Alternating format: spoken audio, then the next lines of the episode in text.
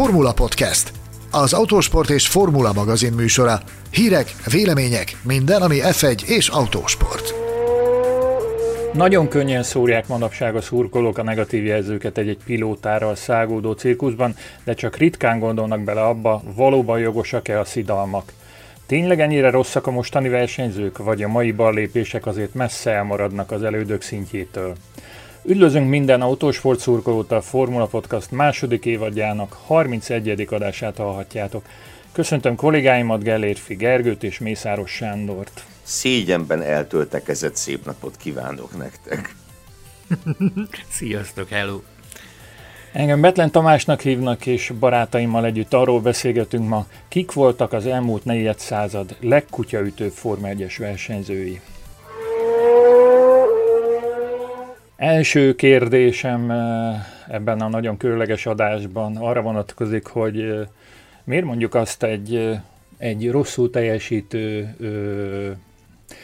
Forma 1 pilótára, hogy kutyaütő, de egy, egy, egyáltalán bármilyen emberre, aki rosszul teljesít, hogy ezt tudjuk-e meg tudjátok-e magyarázni? Halvány, miért kell a kutyákat? Halvány fogalmam sincs, és különösen, hogy mit, bár azt megértem, miért rossz ember az, aki üti a kutyát, de hogy pontosan honnan ered ez a kifejezés, azt bevallom, nem tudom.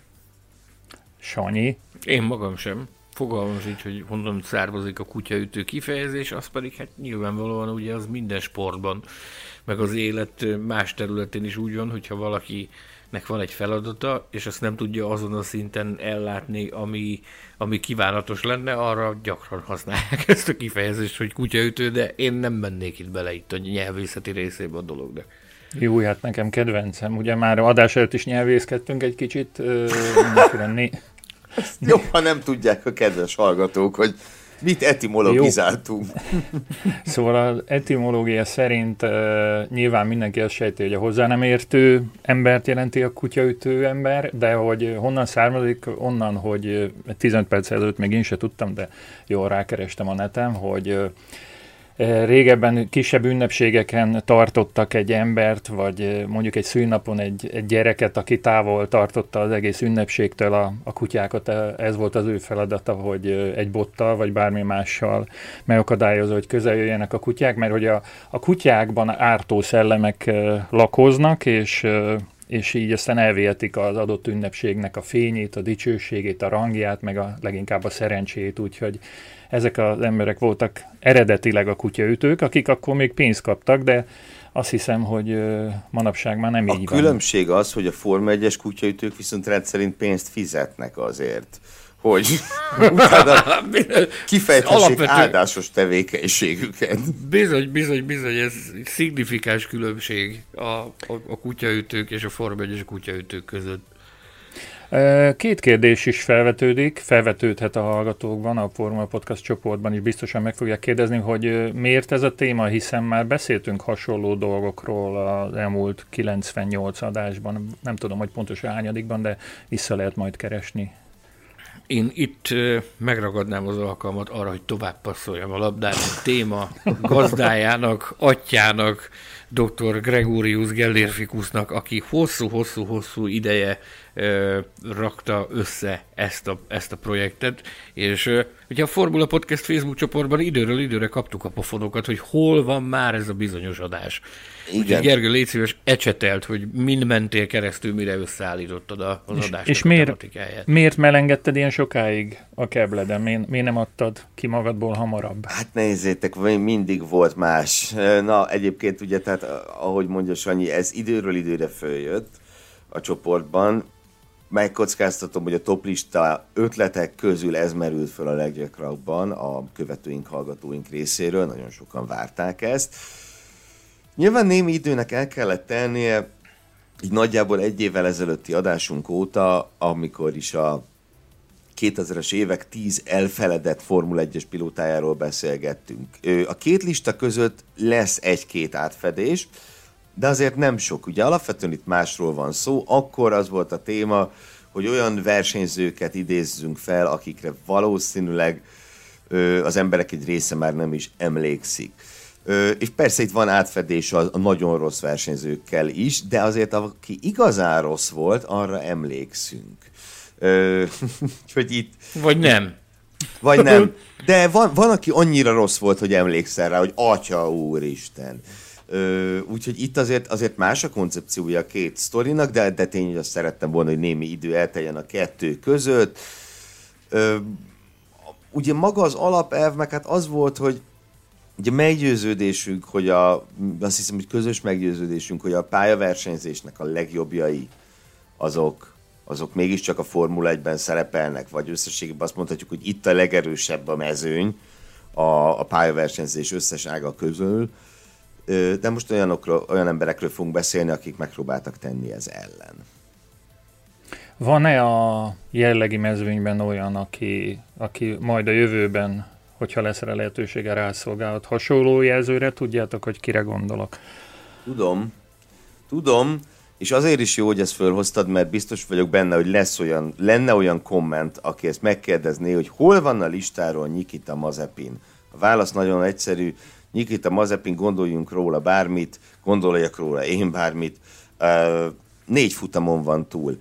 Ez egy teljesen unfair, és, és, és azt kell hogy kicsit szakmaiatlan dolog is lenne négy futam alapján megítélni bárkit, mert hát azért az a helyzet, hogy voltak mások is, akiknek a bemutatkozása, hát mondjuk úgy, hogy nem volt olyan fényes, de később aztán fel ö, tudtak, ö, fel tudtak törni, olykor egészen nagy magasságokba. Tehát, de azt gondolom, hogy négy futam alapján senki nem szolgál rá arra, hogy egy ilyen listára fölkerüljön, kivéve persze, ha négy futam után bevonják a szuperlicenszét, de erről majd később, erről majd később beszélünk. Ö, most figyelj, ha öt év múlva ezt újra megcsináljuk, lehet, hogy Nikita Mazepin ott lesz, lehet, hogy nem. Egyelőre nyilván nincs keresni valója egy karrierje legelején járó versenyzőnek egy ilyen összesítésben. Felvetődhet még az a kérdés is, hogy kik nem fértek föl a, a tízes listára, gondolom egy legalább egy 25-ös, de inkább 50-est állított először legelőször. És az is kérdés persze, hogy miért pont az elmúlt negyed századról beszélünk, ez a 25 év nem kevése ahhoz, hogy, hogy mindenkit felsoroljunk, aki rászolgált erre a jelzőre a Forma 1-ből.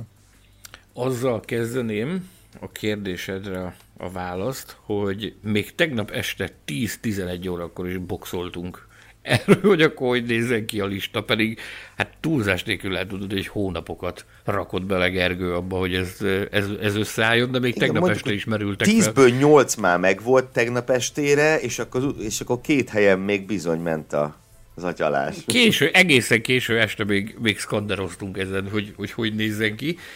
Azt pedig, hogy miért az elmúlt 25 év, ugye ezt már több íz, több, nem több ízben, számtalanszor, számtalanszor hangsúlyoztuk itt a Formula Podcastben ilyen-olyan listák és egyéb témák feldolgozása során, hogy azokról a témákról szeretünk beszélni, amiket, amiket megéltünk tévénézőként, rajongóként, vagy adott esetben már a, a helyszínen dolgozva újságíróként, mert csak arról tudunk hitelesen beszélni, arról nem, amit, amit nem láttunk, meg nem tapasztaltunk, meg nem lenne kellően hiteles az, hogyha olyan dologról beszélnénk, ami, ami olyankor, akkor történt, amikor még parázna gondolatban sem léteztünk. Nyilvánvalóan van olyan, amikor ilyennel is foglalkozunk, de, de, de az ilyen listák összeállításánál azért ez szokott a, a, az irányadó lenni. Bár, ugye azt is jegyezzük meg, vagy nem, ez abszolút igaz, és ezzel együtt azt is jegyezzük meg, hogy a pont 25 év, hát azért, mert az úgy, úgymond kerek, negyed század, az úgy jól hangzik, de itt nagyon fájt a szívünk, mert szívünk szerint az elmúlt 26 évről beszéltünk volna, csak hát az hogy hangzik, hogy az elmúlt 26 év, az úgy nem jó. Ö, miért mondom ezt? Azért, mert így egy valaki kimaradt. Valaki, aki... Uh, én fölkonferálom, és Sanyi kérlek méltast kicsit utána. Egy olyan versenyzőről van szó, aki úgymond sportot űz abból, és megpróbál népszerűséget generálni abból, hogy önnön magáról fennen hirdeti, hogy ő a legrosszabb Form 1 pilóta valaha. És bizony lehet, hogy igaza van. Őt ugye Taki Inuének hívják, aki 26 évvel ezelőtt, 1995-ben boldogította a, a Formula 1 ö, világát. Elképesztő ember volt, elképesztő. Sanyikám, mi ugrik be neked Taki Inuéről? Inuet, aki, aki fennen hirdeti magáról azt, hogy ő a történelem legrosszabb Forma 1 pilóta, és ha valaha valakiben esetleg felmerül, hogy valaki más lenne az, arra Twitteren óhatatlanul rá is pirít kiméletlenül időről időre, hihetetlenül szórakoztató, amit a social médiában nyom. Ugye ő azzal vált gyakorlatilag legendává, hogy a 95-ös Magyar Nagydíjon elgázolta egy, egy kiszolgáló jármű, egy csehszlovák tátra. a, televízió, a, televízió, a televízió kamerái előtt, miután kiesett és botorkált a, a szervízúton, akkor egy, egy arra, hogy éppen a helyszínre érkező csehszlovák tátra megborította őt egy kicsit, és ezt, ezt az esetet is egyébként szereti ecsetelni és fennen írdetni, hogy ilyenre is csak ő volt képes a Form 1 történetében.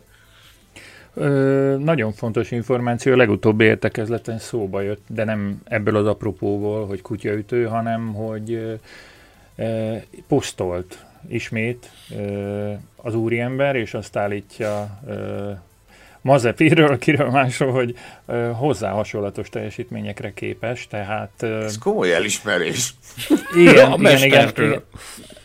Na, a lényege ennek az egész történetnek az, a mi szempontunkból, hogy azért került be a szerkesztőségi értekezetre, mert rettentően sokan kattintották ezt az információt, van egy gyönyörű kép is a, a parkfelmé rovatunkban, a formula.hu-n erről az esetről pontosan, ahogy egy tűzoltókészüléket próbál a Igen, ugye szegény de... szerette volna eloltani a lángoló autóját, és ott nem vette észre, hogy érkezik a tátra. Ugye komoly baja nem lett, azt egy apró kis láb láb kis sérülése támad belőle, tényleg csak enyhe, viszont szépen fölfeküdt a motorháztetőre. És ugye különös az is vele kapcsolatban, hogy nem ez volt az első alkalom, amikor ő hát szembesült egy beavatkozó autóval, mert őt egyszer a safety car is megborította Monakóban, csak sajnos erről nincsen videó. Ö, elképesztő az eset, ezt is rákerestek a nevére formula.hu-n egyszer, még évek ezelőtt egy cikkben megírtam részletesen, Ö, és azt az esetet meg úgy idézte föl, hogy utána el kellett menni orvosi kivizsgálásra, és teljesen megdöbbent, hogy hát a, hogy úgymond a, a, a családi ékszert vizsgálgatta az orvos, miközben neki fejsérülése volt, és ez nagyon fölháborította, ugyanis nem tudta, hogy hát a fejsérüléssel összefügghetnek ugye más, más testrészek problémái is. És mint mondta, egyáltalán nem értett, hogy miért a gatyáját kell levennie a sisakja helyen.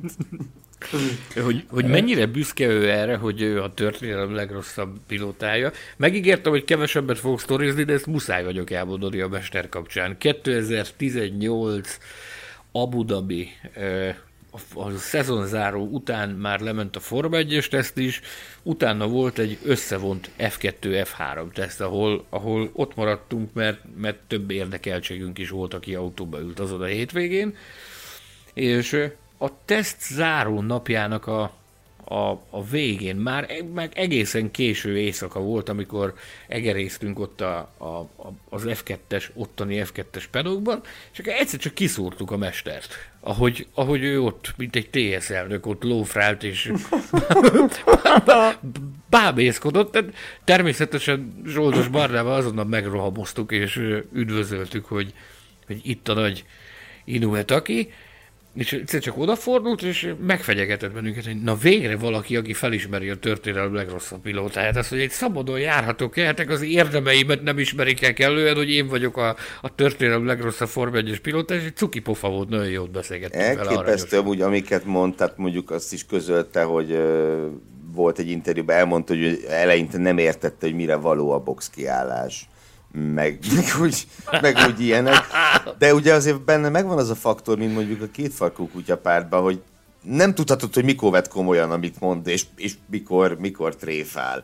Ö, mert, na, na, de egy igazi mókamester. Egyébként talán néha kicsit túltolja, de én követem Twitteren, én nagyon szeretem. A zárójelben, zárójelben megjegyzem, hogy ugye pilóta menedzseléssel foglalkozik, Inuet, aki manapság, és nem is pontosan tudod, hogy kik azok a versenyzők, akiket, akiket ő menedzsel.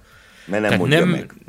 Ne, nem mondja meg, úgyhogy onnantól fogva nem tud, de, de viszont menedzser versenyzőket, ez biztos. Tehát ezt atombiztos forrásból tudom, sőt, hiteles arc is mondta már nekem azt, hogy nagyon meglepődnék, ha tudnám, hogy kik azok, akiket a háttérből ő patronálgat, meg, meg egyengeti az útját. Ugye Monakóban él, Európa egyik pénzügyi ütőerében, nyilvánvalóan nem véletlenül, valószínűleg van neki mit a tejbe a Britannia, máskülönben nem nem, nem élne Monakóban.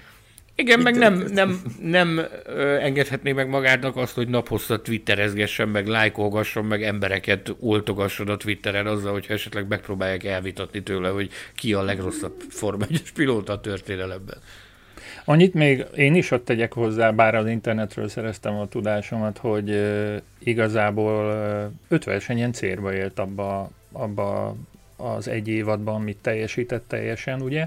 És egy nyolcadik, meg egy kilencedik helye is volt, szóval a mai számítási rendszerben szerzett volna pontokat is. Mm, ne számítsuk át, és ezt a későbbiekre is, nem, azért mondom a későbbiekre is, tehát, hogy Nyilván 95-ben egy 8-9. hely az más, mint ma, mert ugye akkoriban például simán előfordult, hogy 8-9-en értek célba, és abban semmi rendkívüli nem volt. Tehát ilyen formán ezt nem lehet adaptálni, de a felvetés tök jó. Mert itt is a, tudom, a lista első helyezettjének is izé, van olyan, hogy hú, de jó helyezés, persze, csak az a hú, de jó helyezés az egy utolsó hely. Na, még, még egy utolsó, tudom, előre megbeszéltük, hogy, hogy nem húzzuk a lista előtt az időt, 30 percig, hol tartunk? 17, úgyhogy mondjad, barátom. Ragnotti nevű rally pilóta volt, aki Monakóban neki durantott a, a futam végén vontatott japán pilótának. Vontatott úgy, autóját így... megborította a safety car egy rally versenyzővel a volán mögött. Ezt is csak Taki Inoue tudja. Tisztelet Igen. a mesternek. Nos, akkor ugorjunk neki ennek a listának.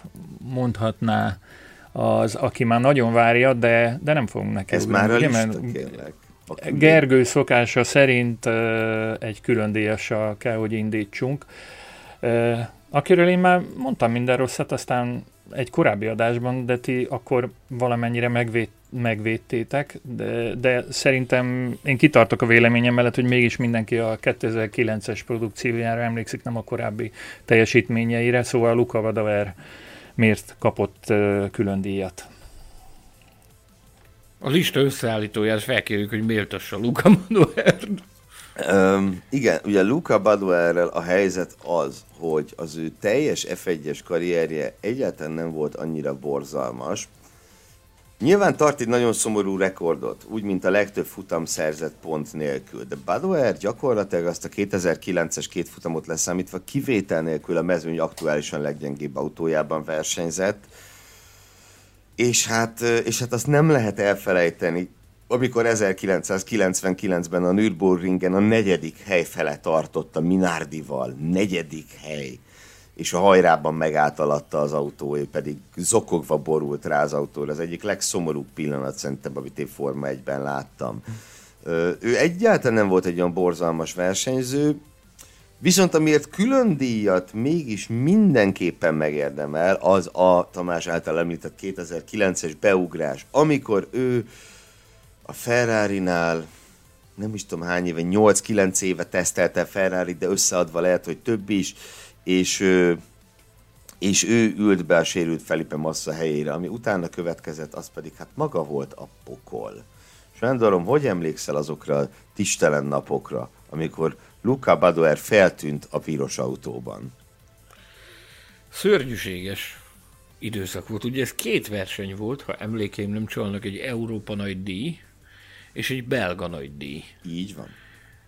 E, nyilvánvalóan e, óriási volt a, a meglepetés, hogy őt választotta a, a Ferrari erre a, erre a feladatra, hogy, hogy beugorjon Felipe Massa helyére. E, ugyanakkor azt teljesen minden épeszű ember számára nyilvánvaló volt, hogy ez, ezzel gyakorlatilag meg is, meg is öl mindenféle, mindenféle mitoszt, amivel ugye nagyon sok mitoszt hallottunk arról, hogy fú, hogy a, a Badoer a háttérben milyen jó munkát végez. Biztos így van, biztos nagyon hasznos munkát végzett az alatt, azok alatt a hosszú évek alatt, amíg, amíg bedolgozott a, a Ferrari-nál a háttérben. De... Őt tartották az egyik legjobb tesztpilótának a igen, a, a nullás igen. évtizedben egy nagyon-nagyon hálátlan feladatot kapott meg ő abban az évben ezzel a beugrással. Az egyik futamát, azt, azt én magam is a helyszínen volt alkalmam figyelemmel kísérni, ez a, ez a 2009-es belga nagy díj volt, amivel kapcsolatban az első dolog, ami eszembe jut, az az, hogy álltunk a, a, a beléptető kapunál, a digitális beléptető kapunál, és megérkezett a Badoer szerencsétlen, és a kocsiban hagyta a passzát. És ott, ott voltak körülötte mindenféle emberek, meg, a, meg az akkori ugye ezek a biztonsági ellenőrök, és szerencsétlen magyarázta, hogy de emberek, én, én ide tartozom, én a ferrari vagyok gyakorlatilag versenyzője, nem akarták beengedni, hanem visszaküldték, hogy tessék, húzzá vissza. Azt bárki mondhassa. Azt bárki mondhassa. Vissz, visszazavarták a Ferrari Forma 1 versenyzőjét a kocsijához, hogy akkor hozza ide a paszt, és csak akkor mehet be. Az, az pedig, hogy egy, egy, egy szörnyűséges. Tehát igen, lehangoló volt az, amit akkor ott művelt, de az már abban a pillanatban, amikor ez a döntés megszületett, az már akkor is egy, akkor is tudni lehetett, hogy ez a leghálátlanabb feladat, amit, amit kapni lehet. Még úgy is, hogy ugye nagyon sokáig az, az olasz közönség őrjöngött, hogy miért nem kap olasz pilóta lehetőséget a, a Ferrari-nál. Hát itt megadatott, és nagyon csúnya véget ért, mm. és hmm. ugye utána olasz váltotta őt. Nagyon hálátlan feladat volt, és, ez az, és ezt az is mutatja, hogy azért az ő helyére érkező Giancarlo Fisichella se tudott pontot szerezni az az évi, hát egyébként nem túl acélos Ferrari-val, de Fisichella ott volt a középmezőnyben legalább. Baduer meg hát ugye tök utolsó volt. Nyilván tíz év távol lét után tért vissza a Formula 1-be. Ez az egy, nem a valaha volt leghosszabb, de az egyik leghosszabb kihagyás, amit Forma 1-es pilóta abszolvált, de voltak érthetetlen mozzanatok. Az én kedvencem az volt, ezt szerintem föl, meg lehet találni a Youtube-on kis kereséssel, jönnek ki együtt Grozsannal a boxból az Európa nagy díjon, és a box kiáraton ő elengedte Grozsant. Úgy, hogy ők pozícióharcba voltak. És ugye Grozsán ráadásul gyakorlatilag szintén újonc volt, tehát itt ugye a tapasztalat az, az mondhatni Badoer oldalán állt, mert neki volt Form 1-es nagy diáta mögött, és elengedte. Hát ilyet elképesztő. A park fermében neki ment Sutilnak. Az is egy, az is egy erős mozzanat. Szóval voltak bajok. Nagy bajok. Hogyan lehetséges az, hogy valaki ennyi időn keresztül tesztpilótaként beválik, de, de a, a futamokon nem tud teljesíteni? Hát azért vagy ebben az időszakban már nem kellett annyit tesztelni? Mikortól volt ez a... Hát ő már a 90-es évek végén tesztelte a ferrari tehát ugye amikor Schumacher lábtörése volt, már ott ö, szó volt róla, mert ugye abban az évben Minardinál versenyzett, de akkor is a Ferrarihoz tartozott. Figyelj, más a feladat. Teljesen más egészen a feladat. Más, egészen Mi? más legfontosabb különbség, meg... egyedül vagy a pályán. A tesztpilóta esetében. Vagy legalábbis nem kell, nem kell pozícióharcot vívnod senkivel, nem kell rajtolnod, nem kell semmi olyan olyat csinálnod, amivel, amivel adott esetben veszélyhelyzetbe keveredsz. egészen más skilleket kíván az, hogyha valaki, hogyha valaki jó tesztpilóta akar lenni. Vagy tesztpilótaként beválik, az soha nem garancia arra, hogy, hogy versenyzőként is villogni fog. Sőt, nagyon sok ilyenre. Ott például Mark Zsené, szintén a Ferrari-nál, ugye? Versenyzőként hát nem volt egy világ megváltó Rossz erő, se volt, tehát a listán nem volt, lesz rajta. Nem lesz rajta, rossz sem volt, de maradjunk annyiban, hogy a jó az nem ilyen, nem? Ja. Így szoktuk mondani. Még egy... Vagy Alex Wurz, aki mondjuk versenyzőként se volt rossz, de tesztpilótaként, ugye őt viszont tényleg az egekig magasztalták, ilyen közfelkiáltás volt, hogy a legjobb tesztpilóta. És mindenütt, minden, minden kategóriában. Hazudtoljon majd meg valamelyik olvasó, hallgató, néző, néző nincs, hogy nem így volt, de hogy a massza baleset után, mintha Schumert is megkeresték volna, és ő azért nem volt alkalmas, mert egy motorbaleset miatt nem volt olyan fizikai állapotban, és az a motorbaleset hol történt? Ost, Én így emlékszem. Ost, ostfiasszony fán, nem? De bizony, de. Tehát, ha Schumacher nem jön Magyarországra motorozni, nem esik el, nem töri össze magát, akkor, akkor ül Massza helyére, és most nincs ezen a listán. volna más külön díjas. Én nem vagyok száz százalékig meggyőződve róla, hogy Ostfiasszonyfán történt ez a, ez a motorbaleset, de meg. Én se, de nagyon jó hangzik. Igen, igen. Ebben egyetértünk, igen.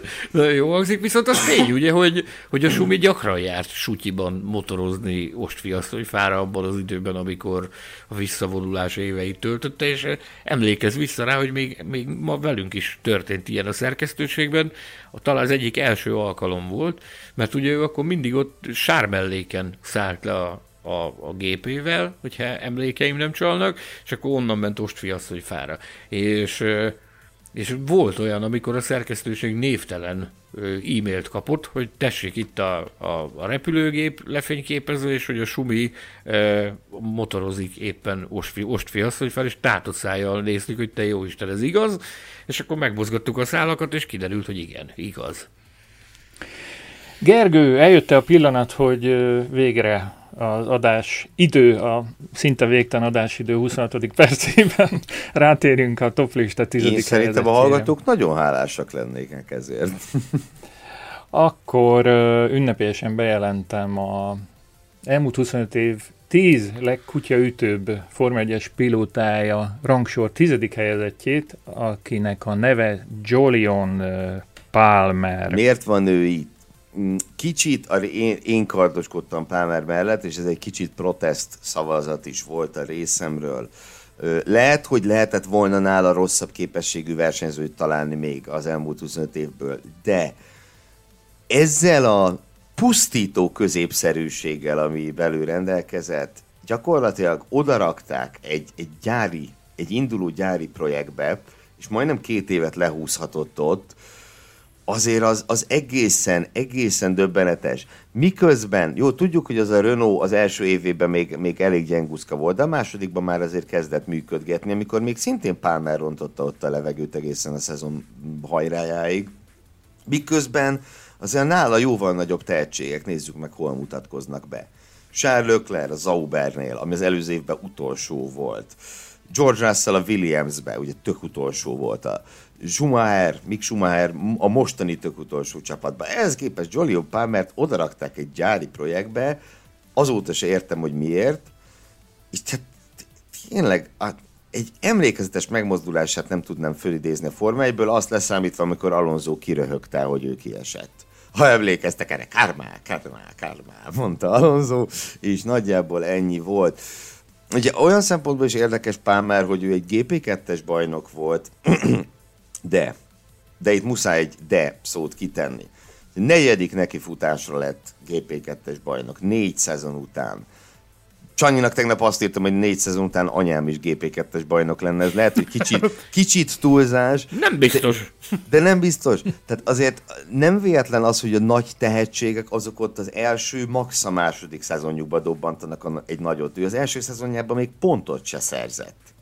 Érted? Pontot se szerzett. Amikor meg bajnok lett, az, az szerintem az elmúlt tíz év legalacsonyabb színvonalú GP2-es per F2-es mezőnye volt. Igazán kiemelkedő tehetség egy volt abban a mezőnyben Stoffel Fandorn, aki újoncként lett épp hogy második a negyedéves Palmer mögött, és most nem megbántva senki, de Johnny Cecotto Jr. ötödik lett abban az évben. Tehát ez, ez úgyhogy neki se előtte, se utána nem volt a világon semmi eredménye. Tehát itt tudott kicsit vakok köz félszeműként Palmer király lenni, és a magam részéről lezárjam és átadjam a szót Sanyinak. Nagyon beleégett az agyamba egy mondat, amikor a Porrikáron jártunk 16 elején Sanyival, akkor mondta ott valaki, nevét hallgassuk el, hogy akkor ugye még úgy, még nem, nem volt hivatalos, hogy Maldonado-t elküldi a, a Renault és Magnus jön a helyére, de annyit mondott, hogy egy gyári projektet nem lehet egy Palmer Maldonado kettőssel indítani. Hát nem. Sanyi, te emlékeid? Fú, van. Hát ugye én alkalmam nyílt őt testközelből szemlélni az ő tevékenységét, hogy mit álmok futott a, a Form 1-ben ez, ennél jobban nem lehet megfogalmazni, hogy pusztító az a középszerűség, amilyen ez a fiatal ember volt, olyan háttérrel, amilyen háttere neki volt. Tehát ő egy Form 1 pilóta e, fia gyakorlatilag, Jonathan Sőt, Palmer. Pályatulajdonos, bajnokság tulajdonos, és mindennek a fia. Mi, igen, igen, igen, igen. Tehát olyan háttérrel, ahonnan jött, rettenetesen szörnyű volt azt látni, hogy, hogy ennyi lett belőle egyébként. Meglehetősen unalmas figura is volt, tehát soha nem csinált, meg nem mondott semmi olyat. Tehát én emlékszem rá, többször leültünk beszélgetni, meg hogy csinálunk interjút, meg, meg hogy, hogy ismerjük meg egy kicsit jobban, de egyszerűen nem lehetett belőle érdekes dolgokat kihúzni. Mindig azt, a, azt az unalmas, azt a dög, dög, dög semmit mondta, ami... De emlékszem, egyszer a Hungaroringen is csináltál egy Palmer interjút, ugye tize, amikor itt voltam ezünkben 16-ban vagy 7-ben, aztán háborogtál nekem utána, hogy Azt se tudom, miről beszélgettünk. Egyszerűen nem mondott, nem mondott soha semmi olyat, amire azt lehetne mondani, hogy ez úristen, ez jó, vagy ez jó hangzik, vagy ez érdekes. Ehhez képest te- teljesen sokkoló az, hogy ugye e, média karriert csinált magának a, a, a Forma 1 után. Ugye a briteknél e, televíziós szakértő írkál, vagy írkafirkál, vagy tolba mond, adott esetben még a Formula 1 hivatalos honlapjának is. Vannak jó meglátásai egyébként, tehát nem, egyáltalán nem mond ördögnek. Nem azzal van baj, amiket mond, hanem azzal, ahogyan mondja. Tehát, hogy, hogy hmm. egyszerűen ugyanazt látom, amit, amit versenyzőként, amikor, amikor beszélni lehetett vele, vagy hallottuk, hogy miket nyilatkozik. Unalmas, sótlan, és valamilyen szinten még egy picit tulajdonképpen a külvilág számára úgy mondom, hogy a külvilág, hogy a, nem, a, a Forma 1 közösség nem brit szegmense számára egy picit ellenszenvesítette még az is, hogy ő is megkapta azt a kiváltságot, amit a brit pilótáknak a túlnyomó többsége megkap, hogy a brit sajtó az, az vakon vagdalkózik, és észérvek nélkül is tolja a, a saját embereit. Ezt, ezt ő is megkapta, tehát furcsa volt az, hogy egy ilyen teljesítményű embertről gyakorlatilag úgy írtak, mintha Jézus Krisztus szállt volna újra a földön, tehát szerették, szerették őt túltolni. Nem volt benne több, én szerintem amennyit kaptunk belőle, annyi pont elég volt, úgyhogy itt a listán a helye ezt Sok is, sok is, még annyit még egy, had... egy apróság. Amikor... Mindenkinek van egy aprósága. Vagy van egy testvére, én csak annyit akarok mondani, aki szintén autóverseny. 2019 Melbourne. Mentünk ki a, a pályára a, a villamossal. Ugye Melbourne az a villamosok városa abszolút fullon, fullon volt a, a, a kocsi, amiben, amiben utaztam, és akkor az egyik megállóban felszállt a, a BBC-nek a stábja, ugye ő akkor épp a BBC rádiósai volt egy brigádban, talán még most is BBC rádiózik is, föllépett, föllépett a Jenny Gao, ott elkezdtünk beszélgetni, és akkor mondta, hogy a következő megállóban jön a Jolion. Ott fog felszállni, mert neki ott van a hotelje. Megállt a, megállt a villamos, felszállt a, Julian Palmer, és hát ugye mindenki felismerte, hát egy évvel korábban még, vagy nem tudom mennyivel korábban még a Forma 1 kettővel. Mikor ment ő? 17-ben távozott? 16 hétben versenyzett. Igen, tehát ez nem, nem sokkal korábban még a Forma 1-ben versenyzett, nyilvánvalóan mindenki felismerte, hogy, hogy egy volt Forma 1 pilóta lépett fel, és valamelyik technikus a BBC rádiónak fölkonferálta jó hangosan, hogy Ladies and gentlemen, Jolion Palmer, és kitört a röhögés mindenkiből szerencsétlen ki, ki, kiröhögte a villamos népe. Jaj, de én meg csak azt akartam mondani, hogy a, nekem kicsit, a, kicsit analóg az ő sztoria a listáról paraszthajszállal, de lemaradó karuncsandokkal, hogy versenyzőként hát dupla nulla, viszont szakértőként, meg televíziós személyiségként megtalálta a helyét, és és olykor tényleg jókat mond. Tehát én a, a, az abszolút egyetértek, hogy ahogy a Palmer beszél, egyébként altatónak például barha jó. Tehát tök jó el lehet aludni azon, ahogy a Palmer beszél, de, de jókat mond néha. Ö, Hát figyelj, ugye van ez a mondás, hogy aki, aki nem tudja, azt tanítja. Hát a, az aki... ő esetük azt hiszem ilyen. És még egy dolog, bocsánat, a Renault-nál meg nekem ő olyan volt, mint a, a cölöp teknős. Hát, hogy van egy cölöp, és a tetején van egy teknős, és te csak ő így néz körbe, hogy én itt mit csinálok, és te is nézed, hogy hogy került oda. Ő konkrétan... Na igen. így voltam vele. Igen. Egyetértek. Mindenkinek van még egy apró sztoria, vagy, vagy Julian Palmerről ennyit tudtunk elmondani? Szerintem elég volt. Szerintem Viszont elég bocsánat, volt. az egyetlen Forma 1 pilóta, akinek elipszilon van a nevében. Ezt emeljük ki. Jaj. Ja nem, meg Gezlinek is van. Na jó, menjünk tovább. Jaj. Következzen a toplista kilencedik helyezettje, akit Sanyi vagy Gergő fog felvezetni. Hát vezesse, vezesse föl. Én, ő a házigazdája ennek a témának, én kérlek szépen, hogy csak hegyelek, meg hallgatok, meg néha, néha itt ö, okoskodok bele, úgyhogy tessék Toldi Gergő, légy szíves. Köszönjük. Jó van. Hát akkor vezessük föl. Jól van. Vezessük föl Sárpiket a lista 9. helyén. Sárpik, a, azon gondolkodtam, hogy mit is tudnék felidézni az F1-es karrierjéről, és itt nagyon sokáig gondolkodtam. Sőt, hónapokig állítottad össze ezt, ezt az adást, és eszedbe sem jutott, egészen addig, amíg én, én be nem szúrtam neked, hogy te a piknek, pik, ez, ez nekem mostanában jutott eszembe, hogy egyáltalán létezett. És te is a fejedhez kaptad, hogy te jó Isten, tényleg.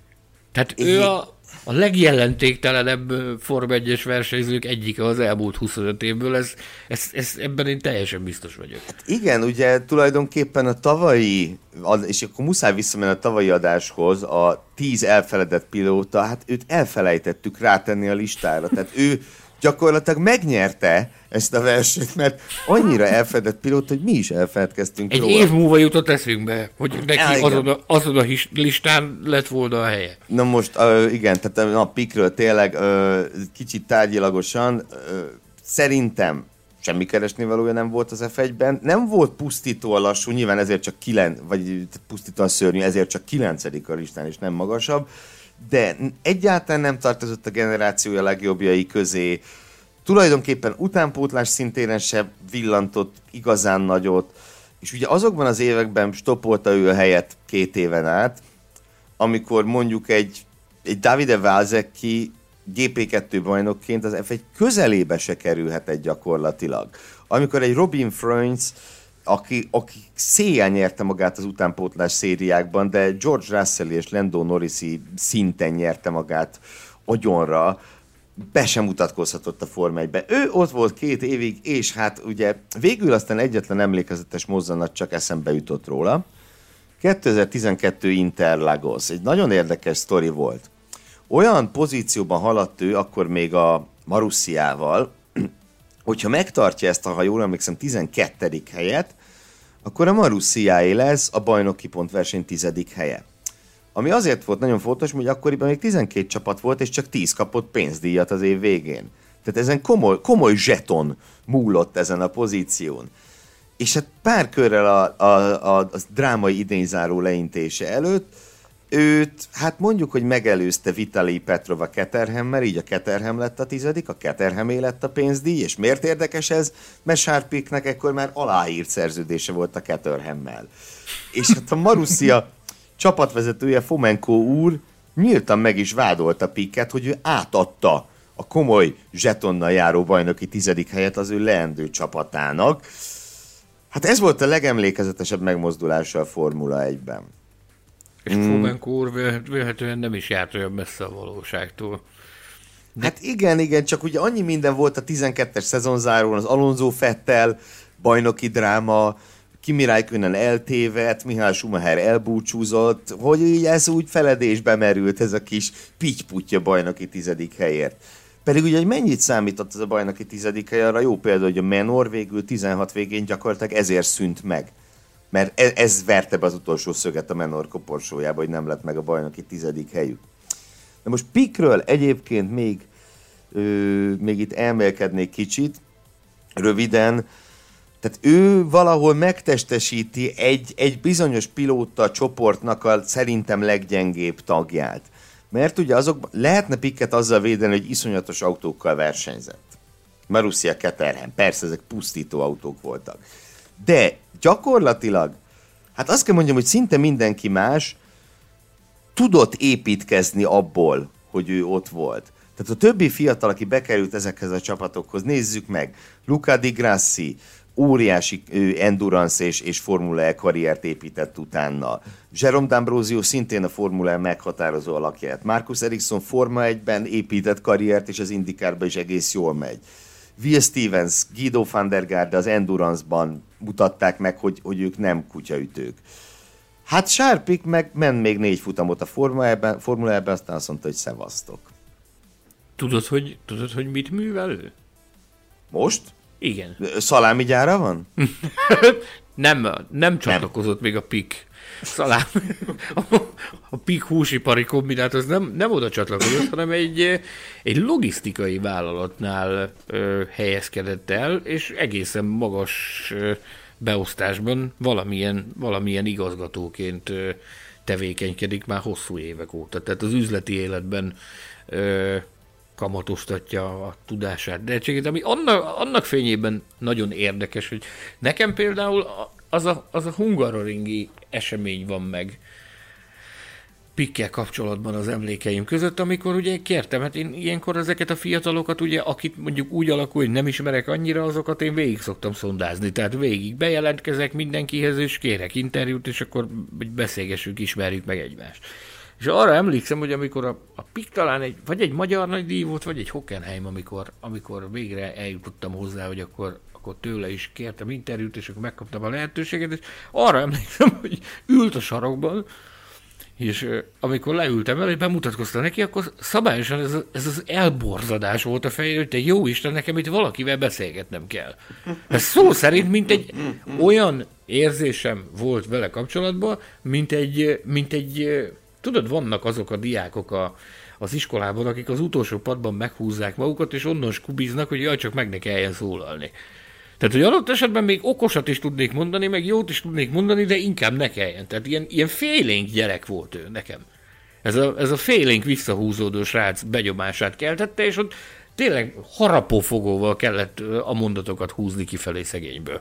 Aranyos volt, meg kedves volt, csak beszélni az Istenek nem akart, meg gyorsan menni se nagyon Form 1 autóval.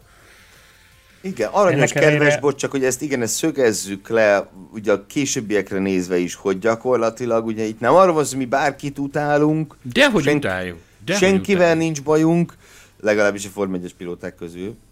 Más emberekkel azért van néha. De, de hát igen. Tamás? De most azon elgondolkodtam, hogy tényleg igaz ez, amit mondta, hogy a Form 1 pilóták közül senkivel nincs bajunk. Ezt majd egyszer Sanyi elmondja külön egy külön adásba, esetleg nem tudom. Ezt majd off-record fogja elmondani, azt hiszem. De csak az ütötte meg a szemem, hogy e- ezek ellenére ő kapott még egy tesztpilótai állást a következő évben, és nem tudom, hogy pályára gurult-e egyébként, de Biztos is. talált még egy kis pénzt valahol. Szerintem a világ legdrágább pólóinak egyikét vásárolta meg, nem? Tehát, Lotus, amiket... Lotusnál mentő, de hát nem, nem, érdemben biztos nem ment. Most lehet, hogy valahol egyszer kiküldték, de...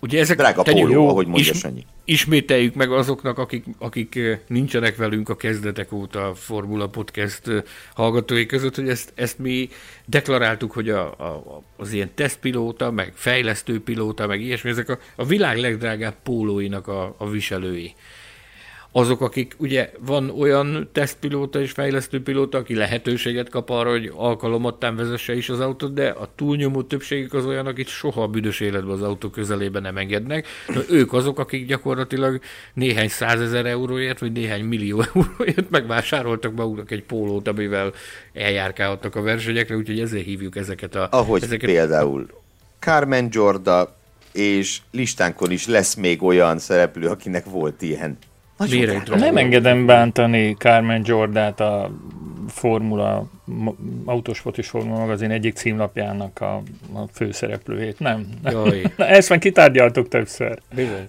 Hatalmas eladásokat hozott. Óriási. Hát szép. Hát jó, hát igen. Ki, hát kivaló címlapra, hanem egy szép ember. Jó, ugorjunk szerintem a toplista nyolcadik helyezettjére, akiről előzetesen annyit tudok bejelenteni, hogy a motorsportjáról is ismeretes Curitiba nevű ö, brazil városból. Curitiba? Curitiba. Bocsánat. Curitibából származik, ott született, és a Minardinál teljesített szolgálatot. Hát megyünk vissza. Kiről van szó? Megyünk vissza az időben most már. Társzó Márkez. Társzó Márkeznek hívják az urat. Három ízben került ő be a Minardiba. Három különböző szezonban összesen 26 hétvégét teljesített vagy próbált meg teljesíteni. Ö, érdekes egy sztori az övé. Én bevallom, nála vívódtam a legtöbbet, hogy fölkerüljön-e egyáltalán, vagy megmeneküljön, de végül fölkerült. Ö, hát junior karrierje során se volt világ megváltó, de ennek ellenére ő 1996-ban anyagi támogatásának köszönhetően akkor az ötödik legfiatalabb versenyzőként érkezett meg a Formula 1-ben. Még ma is 15 a listán, pedig ugye azért azóta röpködnek a nagyon fiatalok, de például Löklernél és Sainznál fiatalabb volt, amikor ő debütált.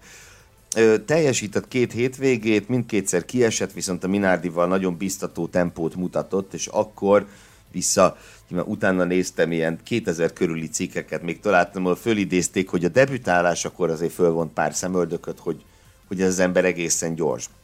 Na, en, itt volt vége a sztorinak. Utána helyet kellett csinálni a fizikálának, majd hát két ízben még megesett, hogy ő talált egy kis pénzt, és akkor ismét Forma 1-es pilóta lehetett belőle. Um, pedig a Minardiból ki lehetett törni. Tudjuk, Trulli, Fizikella, később Alonso, Webber. A Tarso Márkeznek nem sikerült. Számomra az a legdöbbenetesebb, hogy ugye 2001-ben Fernando Alonso csapattársaként érkezett meg ismét a Formula 1-be, és akkor már mögötte volt egy olyan időszak, hogy 96 és 99 között, ez ugye négy év, 96-99, négy év, teljesített 17 autóversenyt. Négy év alatt hogy mennyire rozsdásodik be az ember vajon, amikor ennyire, ennyire ritkán, ritkán foglalkoztatják őt. De hát ugye a Stoddart féle, frissen Stoddart által úgymond újra szervezett Minardinak nagyon kellett a pénz, és Tarso Márquezhez hozta, majd ugye a Veste az lett, hogy mondjam, ebből szerzett jószág, ebből vészel, hogy megérkezett Alex Jong, aki hozott még több pénzt. Tudtak-e bármit hozzátenni Tarso Márquez dicsőséges történetéhez? Én, én azt tudom hozzátenni, hogy ugye miután ezt az egész sztorit befejezte, Tarso Márquez itt a, az álmokfutást a, a Forma 1-ben, meg más egyéb szériákban, ő visszament Dél-Amerikába, és ha emlékeim nem csalnak, akkor ő egy ilyen, egy, egy ilyen tuning műhelyt hozott létre, hol gyakorlatilag az égvilágon mindent tuningol, tehát ö, nagy teljesítményű autókat, motorokat, de talán még légijárműveket is kezelésbe vesznek a, az ő emberei, az ő irányítása alatt, sőt épített egy nagyon különleges prototípus versenyautót, amire, hogyha rákerestek a, a neten erre, hogy Tarzo Márquez prototype, akkor meg lehet találni. Már nem tudom, hogy milyen bajnokságba építette, de arra emlékszem, hogy amikor, amikor azt évekkel ezelőtt megláttam, akkor a szemem számtátva maradt, mert ez klasszikusan olyan jármű, ami, amit az ilyen, az ilyen tanulmány kategóriába szoktak sorolni, tehát ilyen futurisztikus tanulmányokat lehet látni, olyanokat, ami a, még a versenyautóknak a, a, a tanulmányaihoz lehet hasonlítani, de ez egy létező jármű, amivel, amivel ő repesztett, sőt, talán még versenyzett is valahol. Meg még egy apró érdekesség, amit, amit a közelmúltban hallottam vele kapcsolatban, Tarzo Márquez gyakorlatilag televíziós karriert is épített, erről a, erről a tuningolásról és autóépítésről egy komoly televíziós sorozatot, egy nagy nézettségű televíziós sorozatot futtatott Dél-Amerikában, illetőleg résztvevője volt egy ilyen túlélősónak, valami dzsungeles ilyen műsornak, amit gyakorlatilag meg is nyert. Hoppá, hoppá, hoppá, hoppá, elnézést. Itt megszakadtunk, Betlen Tamás, kedves hallgatók, tájékoztatjuk önöket arra, hogy Betlen, Betlen Tamás távozott a virtuális stúdióból, és most írt egy üzenetet, hogy Tárzó Márquez oldalát böngészte, és akkora adatforgalmat generált, hogy, hogy dobta őt a virtuális stúdióból. No. Ajjajaj, ez Tárzó Márquez búcsúja, akkor mostantól odafigyelünk arra, hogy kit fogunk masszírozni itt a műsorban. Búcsúja és átka, átka ez egyúttal. Egyébként a Márquez eszmefutatás még egy gondolattal zárnám, ezt, ezt, ezt úgy olvastam máshol, viszont nagyon megtetszett, hogy valószínűleg az egyetlen pilóta az F1 történetében, aki egyetértett a saját kirugásával. Ugyanis, amikor megérkezett 2001 vége fele a Minardihoz Annexion pénze először, először csak a pénze érkezett meg, utána Márquez maga mondta, hogy hát úgy korrekt, hogy ha már ezt kifizették, akkor ő vezessen. Tehát ilyen egy úri ember. Úri kérlek, ember. Egy úri ember. Ilyen Tárzó Márquez, és... Tamás aztán... is visszatért ide közénk közben a virtuális stúdióban. Mi történt, Tamás? Mondd el, légy szíves. Minden, mindenkinek ajánlom a, a tárzómárkez.com oldalt, aki azt szeretné, hogy hogy fagyja le a számítógépen. Nem, na, nagyon, nagyon különleges autókat látni ott meg motorokat. Tamás majd a kiköszönésnél így mondta, hogy olvassátok a formula.hu-t és a tarzomárquez.com. Komót. Még az érdekel, bocsánat, hogy közben megfogalmazódott bennem, hogy ha valaki ennyire rossz pilóta, akkor miért köt a Form 1 karrier után egy szerződést a kárt sem kár sorozat. Talált még egy kis pénzt. Tehát azért ez nem egy oly nagy rejtély. Ugye a kártban, csemkártban megvannak azok az istálók, akik kimondottan hát hogy kell szépen mondani, szívesen, szeretik a pénzt, na, szívesen foglalkoztatnak ilyen úgy szóval fizetős versenyzőket, és hogyha megnézed, hogy ő melyik csapatnál, oké, okay, 99-ben a Penske-nél ment, az valami tévedés lehetett, de utána a Dalecoin Racingnél ö, tűnt fel újra és újra, akik hát legendásak erről, hogy ők szeretnek talán a legjobban mindenki közül fizetős versenyzőket foglalkoztatni. És ne, mindenki majd nézze végig a Dalecoin Racing pilótáit. Hát néhány mondott, néhányat mondok, Alex Young, Mondjak még? Nem, elég. Oké. Okay. ők szeretik a pénzt. Na. Ugorjunk a toplista hetedik helyezettjére, és érdekes, hogy Dél-Amerikánál időzünk ebben a szekcióban. Az illető úriember argentin, mint egy nagyon híres másik pilóta, még a Forma egy korai időszakából, de hát kevésbé volt sikeres, mondhatjuk így, mint nagy elődje. Jó lenne, ha így mondanánk. hogy Juan Manuel Fangioui babérokra semmiképp sem tört Esteban Tuero. Uh, hát nehéz. Nehéz számomra objektíven nyilatkozni Esteban Tuero-ról. 1998-ban rontotta ő itt a levegőt egy szezonon át, és arra tisztán emlékszem, hogy az osztálytársaimmal fuldokolva röhögtünk rajta. Nyilván felnőtt fejjel már nem tennék ilyet, hogy kikacagok egy Form 1 pilótát, de hát gyerekek voltunk és rossz indulatúak. Azért most jobban utána néztem, hogy mennyire volt ő borzalmas valójában, és én talán azt mondanám, hogy a legborzalmasabb dolog nem az ő teljesítmény, vagy tehetsége volt, így mondom, hanem az, hogy ő mennyire, ő és a támogatói mennyire siettették a Forma 1-es bemutatkozást. Iszonyatosan el volt sietve. A valaha volt harmadik legfiatalabb versenyzőként debütált ő 98-ban, és a döbbenetes, hogy ő mai napig top 10-es a listán. Egész pontosan Alonso és Kviat között helyezkedik el. És hát na azért ő nem volt egy Verstappen, meg nem volt egy Alonso, de még egy Kviat sem talán. Hát mutatott ő biztató dolgokat eleinte. Ugye baromi fiatalon már formulautózott, 17 évesen már az olasz F2000-ben ö, győzött. Még az F3-ban is egészen, egészen rendben volt a produkciója, és utána jött a, mit tudom, Járnó Trullival csatározott úgy, hogy ő, hogy ő épp hogy betöltötte a 18-at talán, már hogy Tuero, vagy talán még az sem. Szóval mutatott ő dolgokat, aztán jöttek a bajok. Jöttek a bajok. 18 évesen F3000-be ültették, majd átvitték a Formula Nipponba, ami ugye a mai szuperformula elődje, és ott már bizony nagyon semmit sem mutatott. Tempó nem volt, kiesések voltak. És ugye azért eljött az a pont, hogy akkor tulajdonképpen miért is ülteti be a Minardi? Miért ad egy fiatal gyereknek, akinek az elmúlt másfél évben nem volt értelmezhető eredménye versenyzőlést a Minardi? Tamás, te válaszolod meg!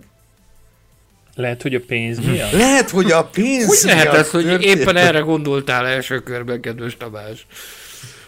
Figyeljétek, olvasnék azért a számomra azért mindenképpen valamennyire mérvadó, de fenntartásokkal kezelendő Wikipédiáról egy mondatot Esteban Tuero karrieréről, egyébként rettentő kevés van róla szegényről azt mondja, hogy a gyengélkedő Minardi miatt nem tudta eredményekre váltani tehetségét. Jó, ezt valami a argentin írhatta.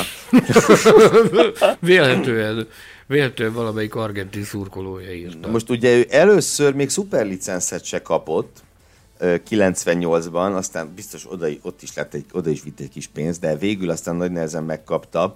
Valahol uh, hallottam, hallottam egy sztorit ezzel kapcsolatban, hogy amikor megérkezett először a Minardihoz, ugye ott Fajenzában van a központ, a legközelebbi repülőtér Bolonya, amikor megérkezett Argentinából az első látogatásra a csapathoz, a csapatnak küldenie kellett embert, érte, mert annyira fiatal volt, hogy, hogy nem kaphatott bérautót. Tehát nem tudott, hát? autó, nem tudott autót bérelni magának, mert annyira fiatal volt, tehát menni kellett fölcsípni őt a reptéren. Ez nagyon aranyos. De a Felsztepennel ugyanez van most, vagy volt a jogosítványa megszerzésére, nem? Így, hát jó, hát ez persze, Persze, persze, persze. Na most a, Ugye Tuérót a kezdetektől fogva kritizálták, ahogy debütált a Forma 1 onnantól kezdve, az elképesztő tapasztalatlansága miatt, leginkább, meg hát tényleg az, hogy úgy volt ő tapasztalatlan, hogy junior szériákban az elmúlt más évben semmit sem mutatott. Ha jól emlékszem, egy darab pontszerzést tudott fölvillantani másfél év alatt. Hát ilyen a földön is, tehát ez a, nem tudom, mintha a Deledda kapna egy Forma 1-es szerződést, ez nagyjából az a, az a szint. Nyomott egy-két brutál erős kört, tehát az látszott, hogy van benne valami nyers tempó, mert a Vinardival talán 22-ből 18. rajt helyet dobott, meg ilyeneket csinált, tehát hogy egy körön tudott gyors lenni, de hát összességében, összességében meg annyira semmi, hogy a hát Shinji Nakano-val nem tudta fölvenni a versenyt, aki a csapattársa volt. Pedig hát nyilván a listára nem került föl, de Shinji Nakano sem a, a világverő tehetségek egyike. Tehát a Tarzó már ezzel ellentétben neki nem egy Fernando Alonsoval kellett összevérnie magát. Ami a legemlékezetesebb mozzanat a Form 1 karrierjének, az a szezonzáró 98 Suzuka. Ez volt a leg, legnagyobb, vagy legemlékezetesebb hős tette neki gyakorlatilag Mond, a Form Hát mondhatni lezárta a 98-as világbajnokság küzdelmeit, Igen. belerongyolt Toranosuke Takagiba, és a, a roncsokon, a szétterülő törmeléken kapott defektet a Mika Häkkinen üldöző Mihály Schumacher. Tegyük hozzá, valószínűleg nem érte volna utol, tehát Olik, ha nyerte volna meg Schumacher azt a, azt a versenyt és a bajnokságot, de tény, hogy így ért véget Schumacher nagy hajszája a 98-as világbajnoki címért Tuero roncsain. És miért, miért rongyolt bele Toranosuke Takagiba? Állítólag a, a fékhelyen a gázra lépett. Ezt, ezt, ne, ezt valahol, ezt, ezt val, valahol, valahol talán ő maga beszélt erről, de milliárdis forrásokból akkoriban ezt lehetett hallani, hogy valójában a szerencsétlen ember a fék helyett a gázra lépett, és azért verte telébe Takaginak az autóját, ami ugye a, a roncsok meg a törbelék az véget vetett a Subi versenyének, ezzel együtt a világbajnoki küzdelemnek is.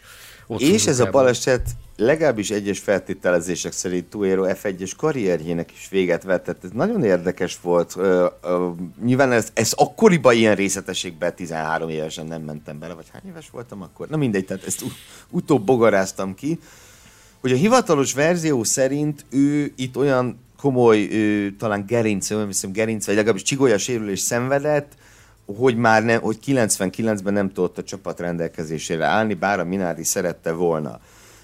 Viszont voltak itt különböző pusmorgások, hogy más Sanyi elődei pusmorogtak, hogy, hogy itt más lehet a háttérbe, és végül ezt megunta, és azt nyomta be az újságíróknak, hogy hiába kérdeztek meg 60-szor is, akkor sem mondom el, hogy miért vonulok vissza. És az azóta és ezzel a... történt meg? Azóta nem, sem nem, meg. nem.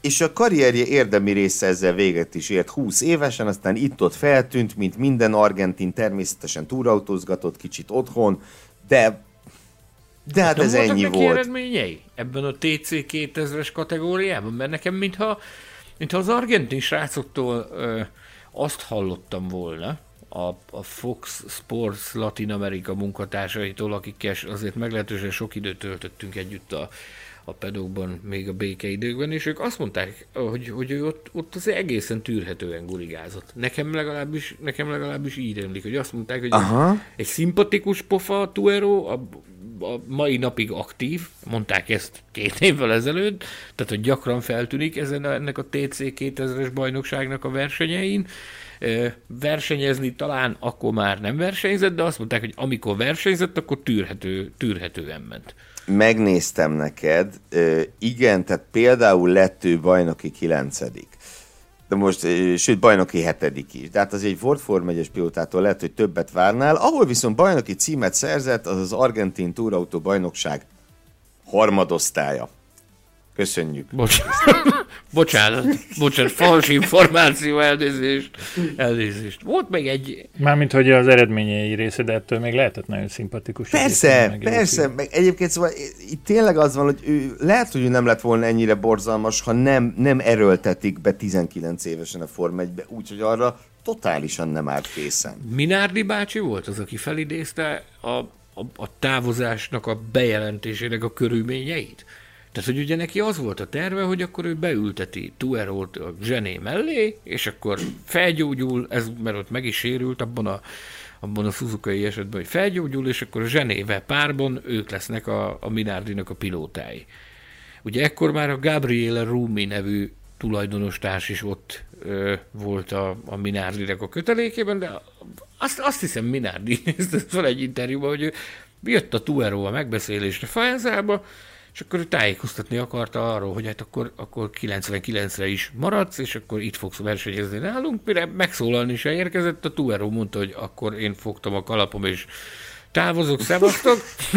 Bizony, tehát ilyet, ilyet se nagyon hallottál még, hogy egy autóversenyző maga mondja azt, hogy én nem versenyzek tovább, tehát ez, ez már eleve nem, nem egy gyakori jelenség, és azt mondta Minárdi, hogy ő próbálta valahogy, valahogy ott kezelni a helyzetet, de azt mondta, hogy mire, mire ezt ő megpróbált valami beszélgetésbe belefolyni, addigra a Tuero kiment, ott várt a taxi, és már húzott is a repülőtér.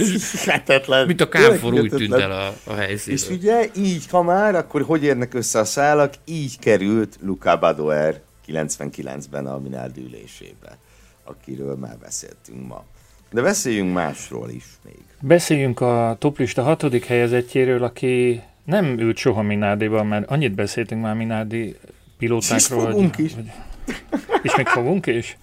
Na ő nem ült Minádiban, de valószínűleg azért, mert hogy a, azután kezdte a karrierjét, nem? Hogy a Minádi elbúcsúzott, a Minádi név elbúcsúzott a Forma 1-től, és az első ö, japán versenyző, aki felkerült a toplistánkra, Sako Yamamoto, most már a nevével kezdek. Igen, és ugye Sako Yamamoto az első olyan versenyző a listán, akit említettük tavaly is a tíz elfeledett pilóta között, de tudunk még róla újat mondani, meg lehet, hogy egy-két régit is. Azért most neki mennék itt a mélypontoknak, tehát mit keres Sako Yamamoto ennek a listának a hatodik helyén? Ugye az ő karrierje háromszor hét futam, három különböző csapatnál, gyakorlatilag, hát nyugodtan mondhatjuk, hogy kivétel nélkül mindig a mezőny aktuális leggyengébb csapatánál versenyzett, és hát ugye azt is, erről majd Sanyi beszél részletesen, de hogy nagyon-nagyon komoly összegek mozdultak meg Yamamoto farvizén, hogy úgy mondjam.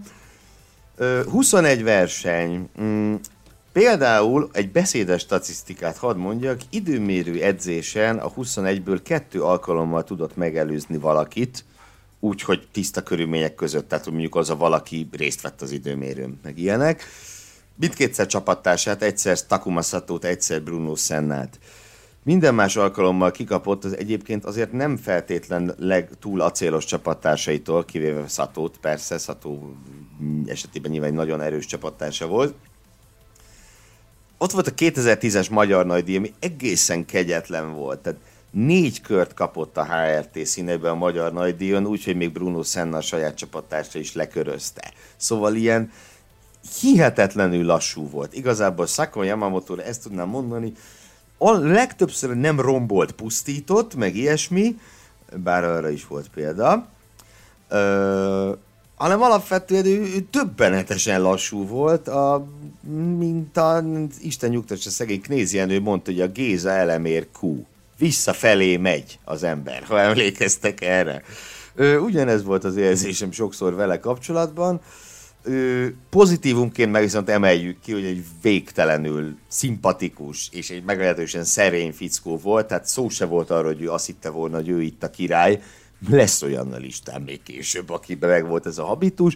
Yamamoto-nak egyszerűen az a helyzet, hogy a csepessége alapján a világon semmi keresni valója nem volt a Forma 1 de ha már ott volt, ő ezt nagyon élvezte. Még két apróság, és aztán átadom a szót Sanyinak már csak azért is, mert ő személyesen is ismeri Yamamoto urat.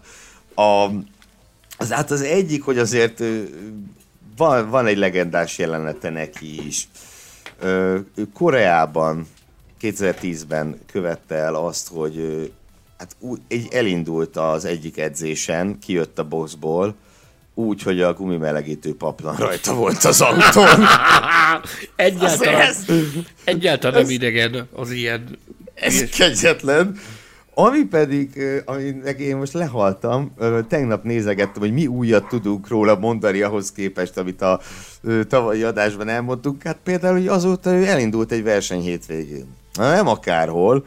tavaly a Super Formula Lights záró hétvégéjét teljesítette. Na most a Super Formula Lights, ez ugye a Super Formula alatti utánpótlás nevelő sorozat, 18-19-20 éves pilótáknak, mondjuk Giuliano Alézi és hasonlók, ö, ugye például Alézi is ott, ott próbál szolgáltat teljesíteni, Hát Yamamoto 37 évesen berobbant abba a veszélyben. a fiatal titánok közé. Látom mostanában a Facebookon, hogy fel-felbukkan gokart versenyeken, mint díjátadó, tehát igazándiból a versenyzésnek az atmoszféráját azt, azt továbbra is nagyon szereti. Ugye a, a tavalyi adásunkban beszéltünk arról, hogy, hogy politikai babérokra is pályázott valamelyik településen, vagy most nem is sikerült ezt pontosan beazonosítani, hogy településen vagy térségben, de a helyható... Valami helyhatós, helyható... helyhatóság. Helyhatósági választásokon mérettette meg magát, meg van neki egy, érdeklődtem ezután, és van neki egy, egy ilyen, ugye neki a családja alapvetően nem szegényházi família volt, tehát ugye tettél Nem. egy utalást arra, tehát arra azért a nyolc versenyért a Spikernek, ágya egyes források szerint az még mindig világrekord, bár ugye ezt nyilván hivatalosan soha senki nem fogja kimondani, hogy ez, ez mekkora volt ez az összeg, de szakmán belül mi, mi azt halljuk, hogy ez továbbra is világrekordnak számít, hogy ők állítólag a családja valami 17 millió dollárt fizetett ki azért a nyolc versenyért. Tehát más Na most ez akkor arányaiban, ugye, hogy ez alig volt több, ez a 7, 7, 7 egész pontosan, és ugye azért ez a szezon harmadánál alig több. Igen. Tehát közel nincs a szezon feléhez, és ezt felszorzod, akkor ez kijönne egy ilyen 45 millióra teljes szezonra. Akkoriban hát, ezt beszélték. Hát ennyit a strollék nem fizettek a Williamsnek. Akkoriban ezt beszélték, hogy, hogy, hogy ez a helyzet, és pont a tavalyi adás kapcsán beszélgettem, miután az lement, beszélgettem kollégákkal, és ezt mások is hasonló, mások, másoknak is hasonló emlékei vannak, hogy igen, ez egy orbitálisan drága mulatság volt ez a, ez a spikeres kaland. Nyilvánvalóan se alá, alátámasztani, se cáfolni nem tudjuk, hogy ez, hogy ez így van, mert nyilvánvalóan ez a része, ez majd talán egyszer valamikor publikus lesz, amikor picit jobban lássuk magunkat ebben a sztoriba, de tehát ez egy, ez egy elképesztően drága sztori volt.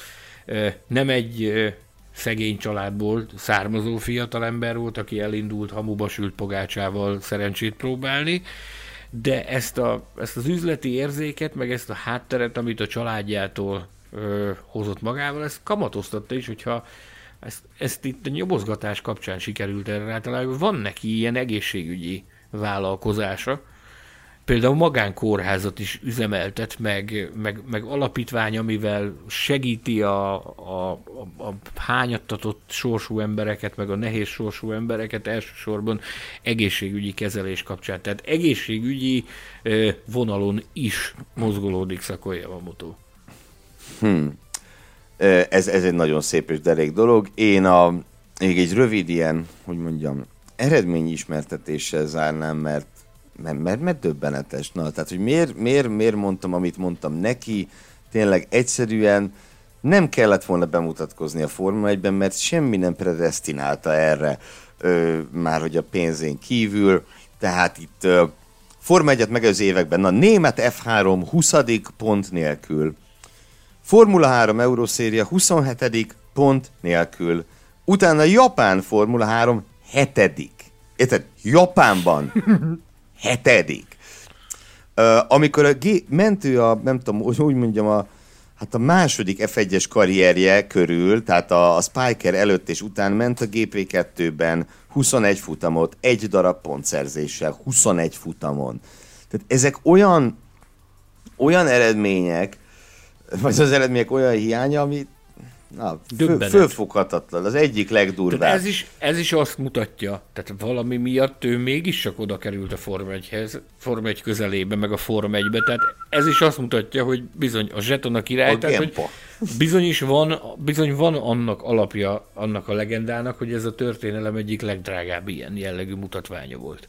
Kik voltak az elmúlt negyed század legkutyaütő Forma 1 versenyzői? A Formula Podcast legújabb toplistáját hallhatjátok, és túljutottunk öt olyan pilótán, akik felküzdötték magukat erre a, a listára. Gergőt megkérem, hogy idézze fel, kikről beszéltünk eddig. Igen, a tizedik helyen Jolion Palmerről beszéltünk, a kilencedik helyen Sár Pickről, a nyolcadikként Tarso Márquezről, hetedik helyen Esteban Tuero, hatodik helyen pedig a politikai babérokra törő Sakon Yamamoto.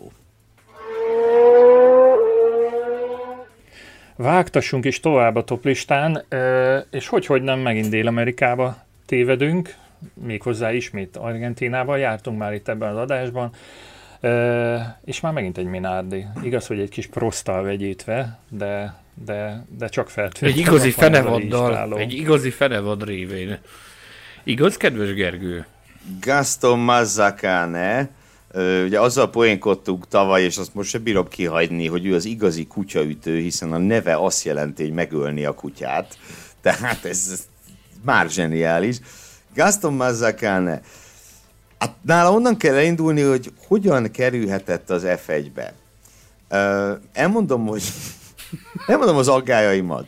A Form 1-es debütálása előtt ő teljesített 33 hétvégét az F3000-ben. Akkor ugye ez volt a másodosztály, tehát a később a, az első számú nevelő széria, az F2 meg a GP2 elődje.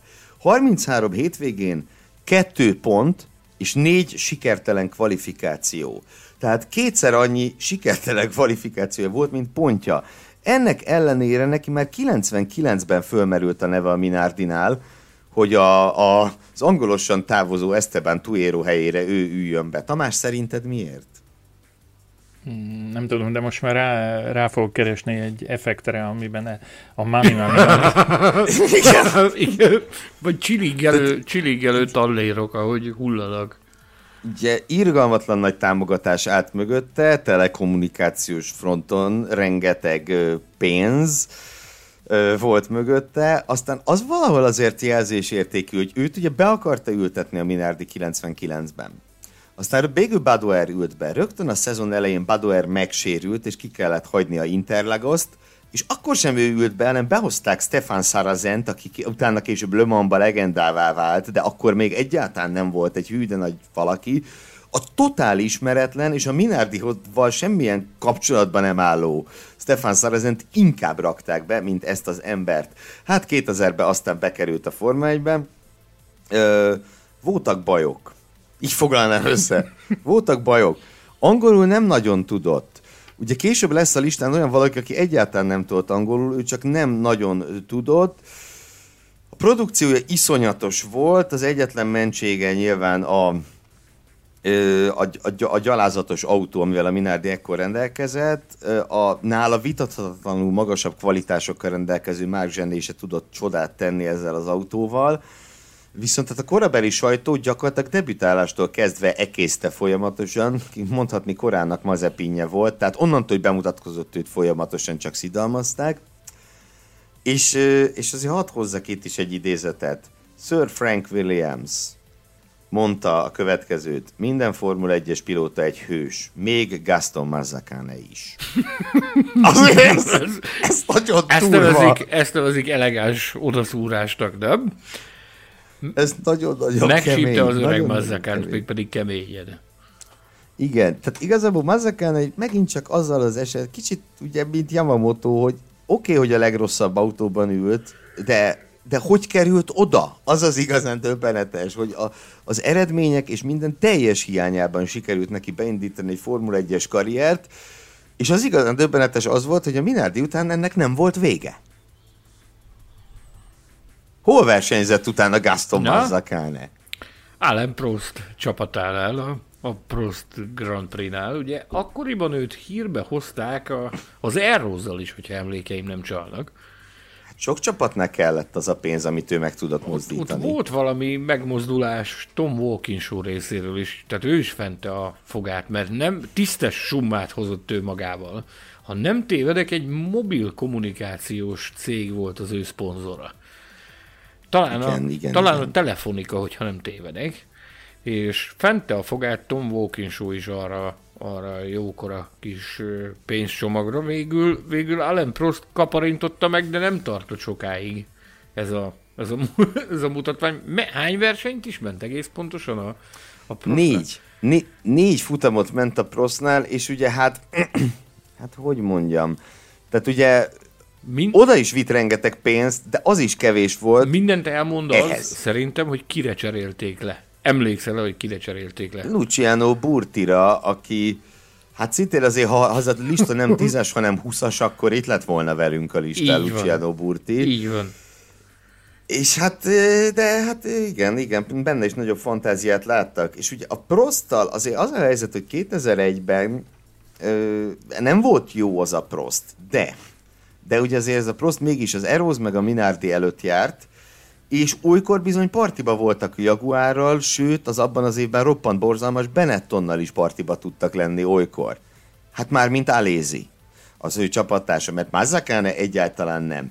Ö, tehát négy futam után elzavarták, mondván, hogy ez, ez, ez értelmezhetetlen ez a produkció. Aztán később még föltűnt a, a kártban is, ö, tengeren túlon nyilván talált még egy kis pénzt. És hova vándorolt vele? dél a, a Délcoin Racing. A, a Délcoin Racinghez ö, ment azzal a... a... Hallottuk már ezt a nevet? Bizony. Már? Ma, igen. Igen, igen, igen, igen, igen. Sőt, még fogjuk is, az az érdekes. Ö, nem tudok Mazzakánéről többet mondani, nem lehet. Pusztító volt. Rettenetes. Milyen érdekes, hogy fel, felfesthetnénk egy ilyen XY nevű kutyaütő pilóta pályafutást, ugye, akit, amit akkor ezek szerint nagyon sok mindenkire rá lehetne húzni, hogy a semmiből érkezett egy nagy szponzorral, elszerződött a Minardihoz, futott még néhány versenyt egy másik istálónál, aztán elment A Délcoin Racing. ez, ez egy klasszikus úgynevezett career pass, ahol, ahol amit, amit végigfutottak. De ez is even érdekes, hogy ezekhez a, ezekhez a fickókhoz ki, szinte kivételékül mindegyikhez köze volt Giancarlo Minardinak. Mekkora mágus az öreg, atya úristen. Abszolút, abszolút. És én még egyet szeretnék Mazzakánéról, ezt tegnap olvastam vele kapcsolatban, kapcsolatban, amikor kutakodtam, egy tök, tök jó gondolat volt, hogy ő volt az első modern fizetős pilótája a Formula 1-nek. Mert azért nyilván voltak mindig fizetős versenyzők, meg lesznek is, de ő volt az első, aki ez a irgalmatlan nagy pénzzel és tehetségteljes hiányában érkezett meg. Mert mondjuk volt persze Pedro Diniz, az egyik ilyen emblematikus fizetős versenyző, de ő nem volt egy rossz versenyző. Kicsit Pedro Diniz mondjuk kora ö, stroljának tudnám nevezni, hogy brutális pénz, de ahhoz párosult Némi tudás is. is. Nem, Neki voltak igen, egészen igen, vállalható igen. teljesítményei is, sőt. Tehát, meg egy hogyne, szimpatikus, hogyne. szimpatikus pofa is volt a Diniz amúgy. Hogyne. Itt meg te Mazzacán csak a pénz, és semmi más, de az, az rohadt sok, és ezzel megnyitotta az utat a Yamamotóknak, meg a, nem mondom kiknek, majd még mondjuk majd mindjárt. Még egy picit én annyiban mazzakánoznék, hogy én is azért próbáltam, iszonyú kevés időm volt készülni, meg, meg, meg újra nézni ezeknek a, az uraknak a hátterét, de Mazzakánnal kapcsolatban konkrétan találtam kettő darab érdekességet. Húzd meg velünk! Az, hogy, hogy a, a Gaston keresztneved, versenymániás családból származott, a faterja egy túrautó versenyző után bizonyos bizonyos Gaston Perkins után adta neki ezt a nevet, mert a, a család nagy tisztelő, tisztelője volt ennek az argentin túrautó versenyzőnek, tehát ezért lett a, az ő neve Gaston. A másik pedig egy érdekesség, amit találtam, hogy képzeljétek el, hogy ez az ember még a közelmúltban is álmok futott. A... Idén is versenyezte? Közelmúlt? De úgy mondom, hogy, hogy nem tudom, hogy lehet ezt későn érő típusnak nevezni, de, de 44 éves korában, 2018-ban megnyerte a, az argentin túrautó bajnokságnak a milyen kategóriáját. Kis teherautós kategóriáját, ezt a bizonyos TC Pickup nevű, nevű bajnokságot, ezt 2018-ban hívta életre a, az argentin túrautó széria, és az első bajnokát Gaston Mazzacánnak hívják. Amikor az ember a helyére kerül. Szép az. Igen. Ennyi volt részletekről, mert én is belefutottam egy érdekességben. Még ha 2000-ben az ő nagyszerű évében úgy osztottak volna a világbajnoki címet, hogy kitöltötte a legtöbb kilométert a, a pályán a szezonban, e, vagyis ki volt a legmegbízhatóbb pilóta, így írja a kedvenc forrásom a Wikipedia, akkor vajon hányadik lett volna Mazakán? Hat. Tippeltem, fogalmam. Sanyi, tippelned kell. tippelni, bemondom a harmadik helyet. És hát, gyerekek, persze, végre az életben először. Hallod? Az élet... És akkor még egyet, még egyet mondok, aztán szerintem lépjünk tovább, mert nagy kedvencem jön, de ugye ha már harmadik hely, ugye Gaston Mazzacane, ha bármire emlékszünk a Form 1 karrierjéből, az lehet, hogy ő két kören át ő maga mögött tartotta Mik Hakkinen-t egyszer. Ez Indianapolisban, nem? Indianapolisban, amikor ugye úgy jöttek ki a, a box kiállások, hogy a verseny legleg elején a kiállások, hogy Mazzacane oda keveredett a harmadik helyre a Minardival, és Hekinen meg szegény vadul integetett neki, mert ő azt hitte, hogy hát ez egy Minardi van előttem, ez egy lekörözés, de nem, ő pozícióban volt.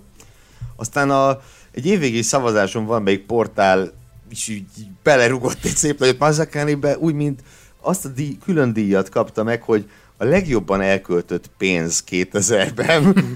Gaston Mazzacane szponzori pénze azért a két körért, amit ott töltött. Hát, akkor, akkor a pályán töltött körök tekintetében végzett a harmadik helyen a Mazzacane? Kilométer. Kilométer. De erre mondják azt nem, hogy ki van az fizetve végig. Nem? ki van az fizetve végig, jó van az. Legyünk minél többet a pályán. Ennyi. Jó, most már nagyon érdekel, hogy ki lehetett az első és a második, de majd ennek utána nézünk. Addig azonban ugorjunk egyet, egy, egy, egy földrészt, vagy lehet, hogy kettőt is, hiszen megérkezünk Indiába, a nagyszerű Indiába, ahol, hát ahol csodák szoktak történni, és ez alkalommal is majdnem így történt, nem? Majdnem, ez egy nagyon ez jó szó. Ez a majdnem, ez a majdnem az bizony ott van. Innen érkezett. Majdnem az... Kicsoda? Hogy nevezzük egymást Nara- Narayan Kartik helyen. Hogy nevezzük? Narayan Kartik helyen. Hogy ne, mi a beceneve? Hogy nevezgetjük? Kártékony. Kártékony. nem, nem szép dolog emberek nevével viccelni, de ez annyira, annyira ez annyira adja, hogy nagyon. Na most, na most Kártikaján, tehát a szavakat nem lehet találni erre az emberre. Itt is kezdeném a Forma 1 előttről. Csak hogy nézzük meg, hogy ő, hogy ő milyen eredményekkel érkezett meg. A VSR, el, szép emlékű VSR elődjében a World Series by Nissan sorozatban ment ő három szezont. 54 futamon, kettő győzelem az utolsó szezonjában. Na most, hadd mondjam el, hogy kik között végzett ő a bajnokságban. Jean-Christophe Ravier és Juan Cruz Alvarez között. A méltán ismeretlen. A méltán, méltán elfeledett. Tehát ő, őt ez a teljesítmény jogosította föl a Jordan utolsó szezonjában egy F1-es ülésre. Kártikájánnal kapcsolatban, ha egyetlen pozitívumot akarok mondani, nem is tudok többet, egyet tudok, nagyon ritkán egy körön tudott gyors lenni.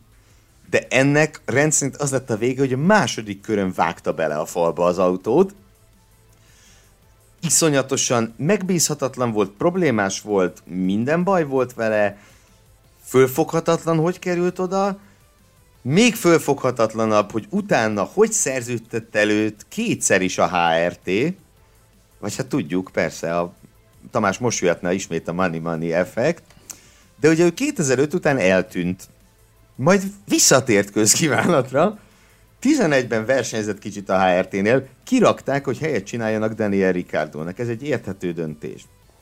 És én arra emlékszem nagyon, hogy 12 elején, amikor még ugye bíztunk abban, hogy ebből a HRT-ből lesz valami, mármint nem egy világverő csapat, csak egyáltalán egy F1-es csapat szintjére eljutnak, Ugye a HRT szerződtette első pilótának Pedro de la Rosa-t, és azt mondtam, hogy na, ez, ez egy egész okos dolognak tűnik, mert legalább De La Rosa mögött van egy brutális nagy tapasztalat. Iszonyatos mennyiségű kil, Form 1 kilométer, stb.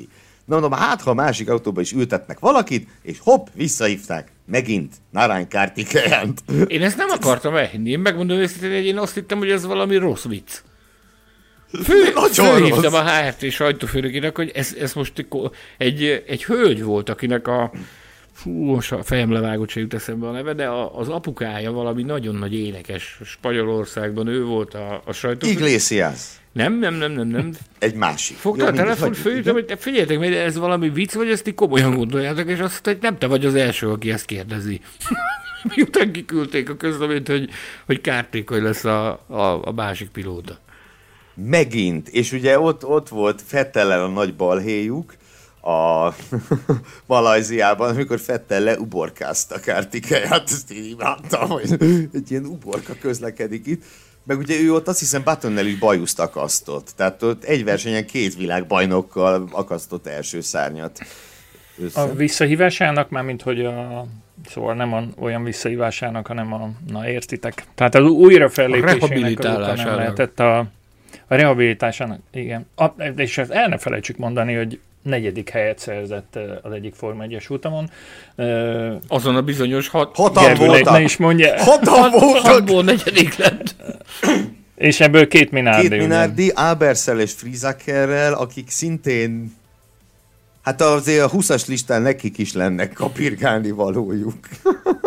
Jó, szóval 2011-12-ben a ö, Hispániával nem azért kötötte szorosabb barátságot, mert hogy a, akkor indult a, az indiai Forma 1-es pálya, és, és ez nagyon kellett annak a pályának, hogy legyen egy indiai de, pilóta. De, de, ezért tudott rengeteg pénzt odavinni. Tehát Bognárszon. Értelme mindennek van? Bognárszon, most már, már csak egy picit Hiszpániánál tartunk, egy, egy ilyen kis mellékszálos, hogy a Hiszpánia, amikor tartotta bemutatóját, Murciában székeltek ők Spanyolországban. Ott a, a néhány, tehát még a spanyol újságírók ö, körében is gyér érdeklődést váltott ki a csapatnak az életre hívása.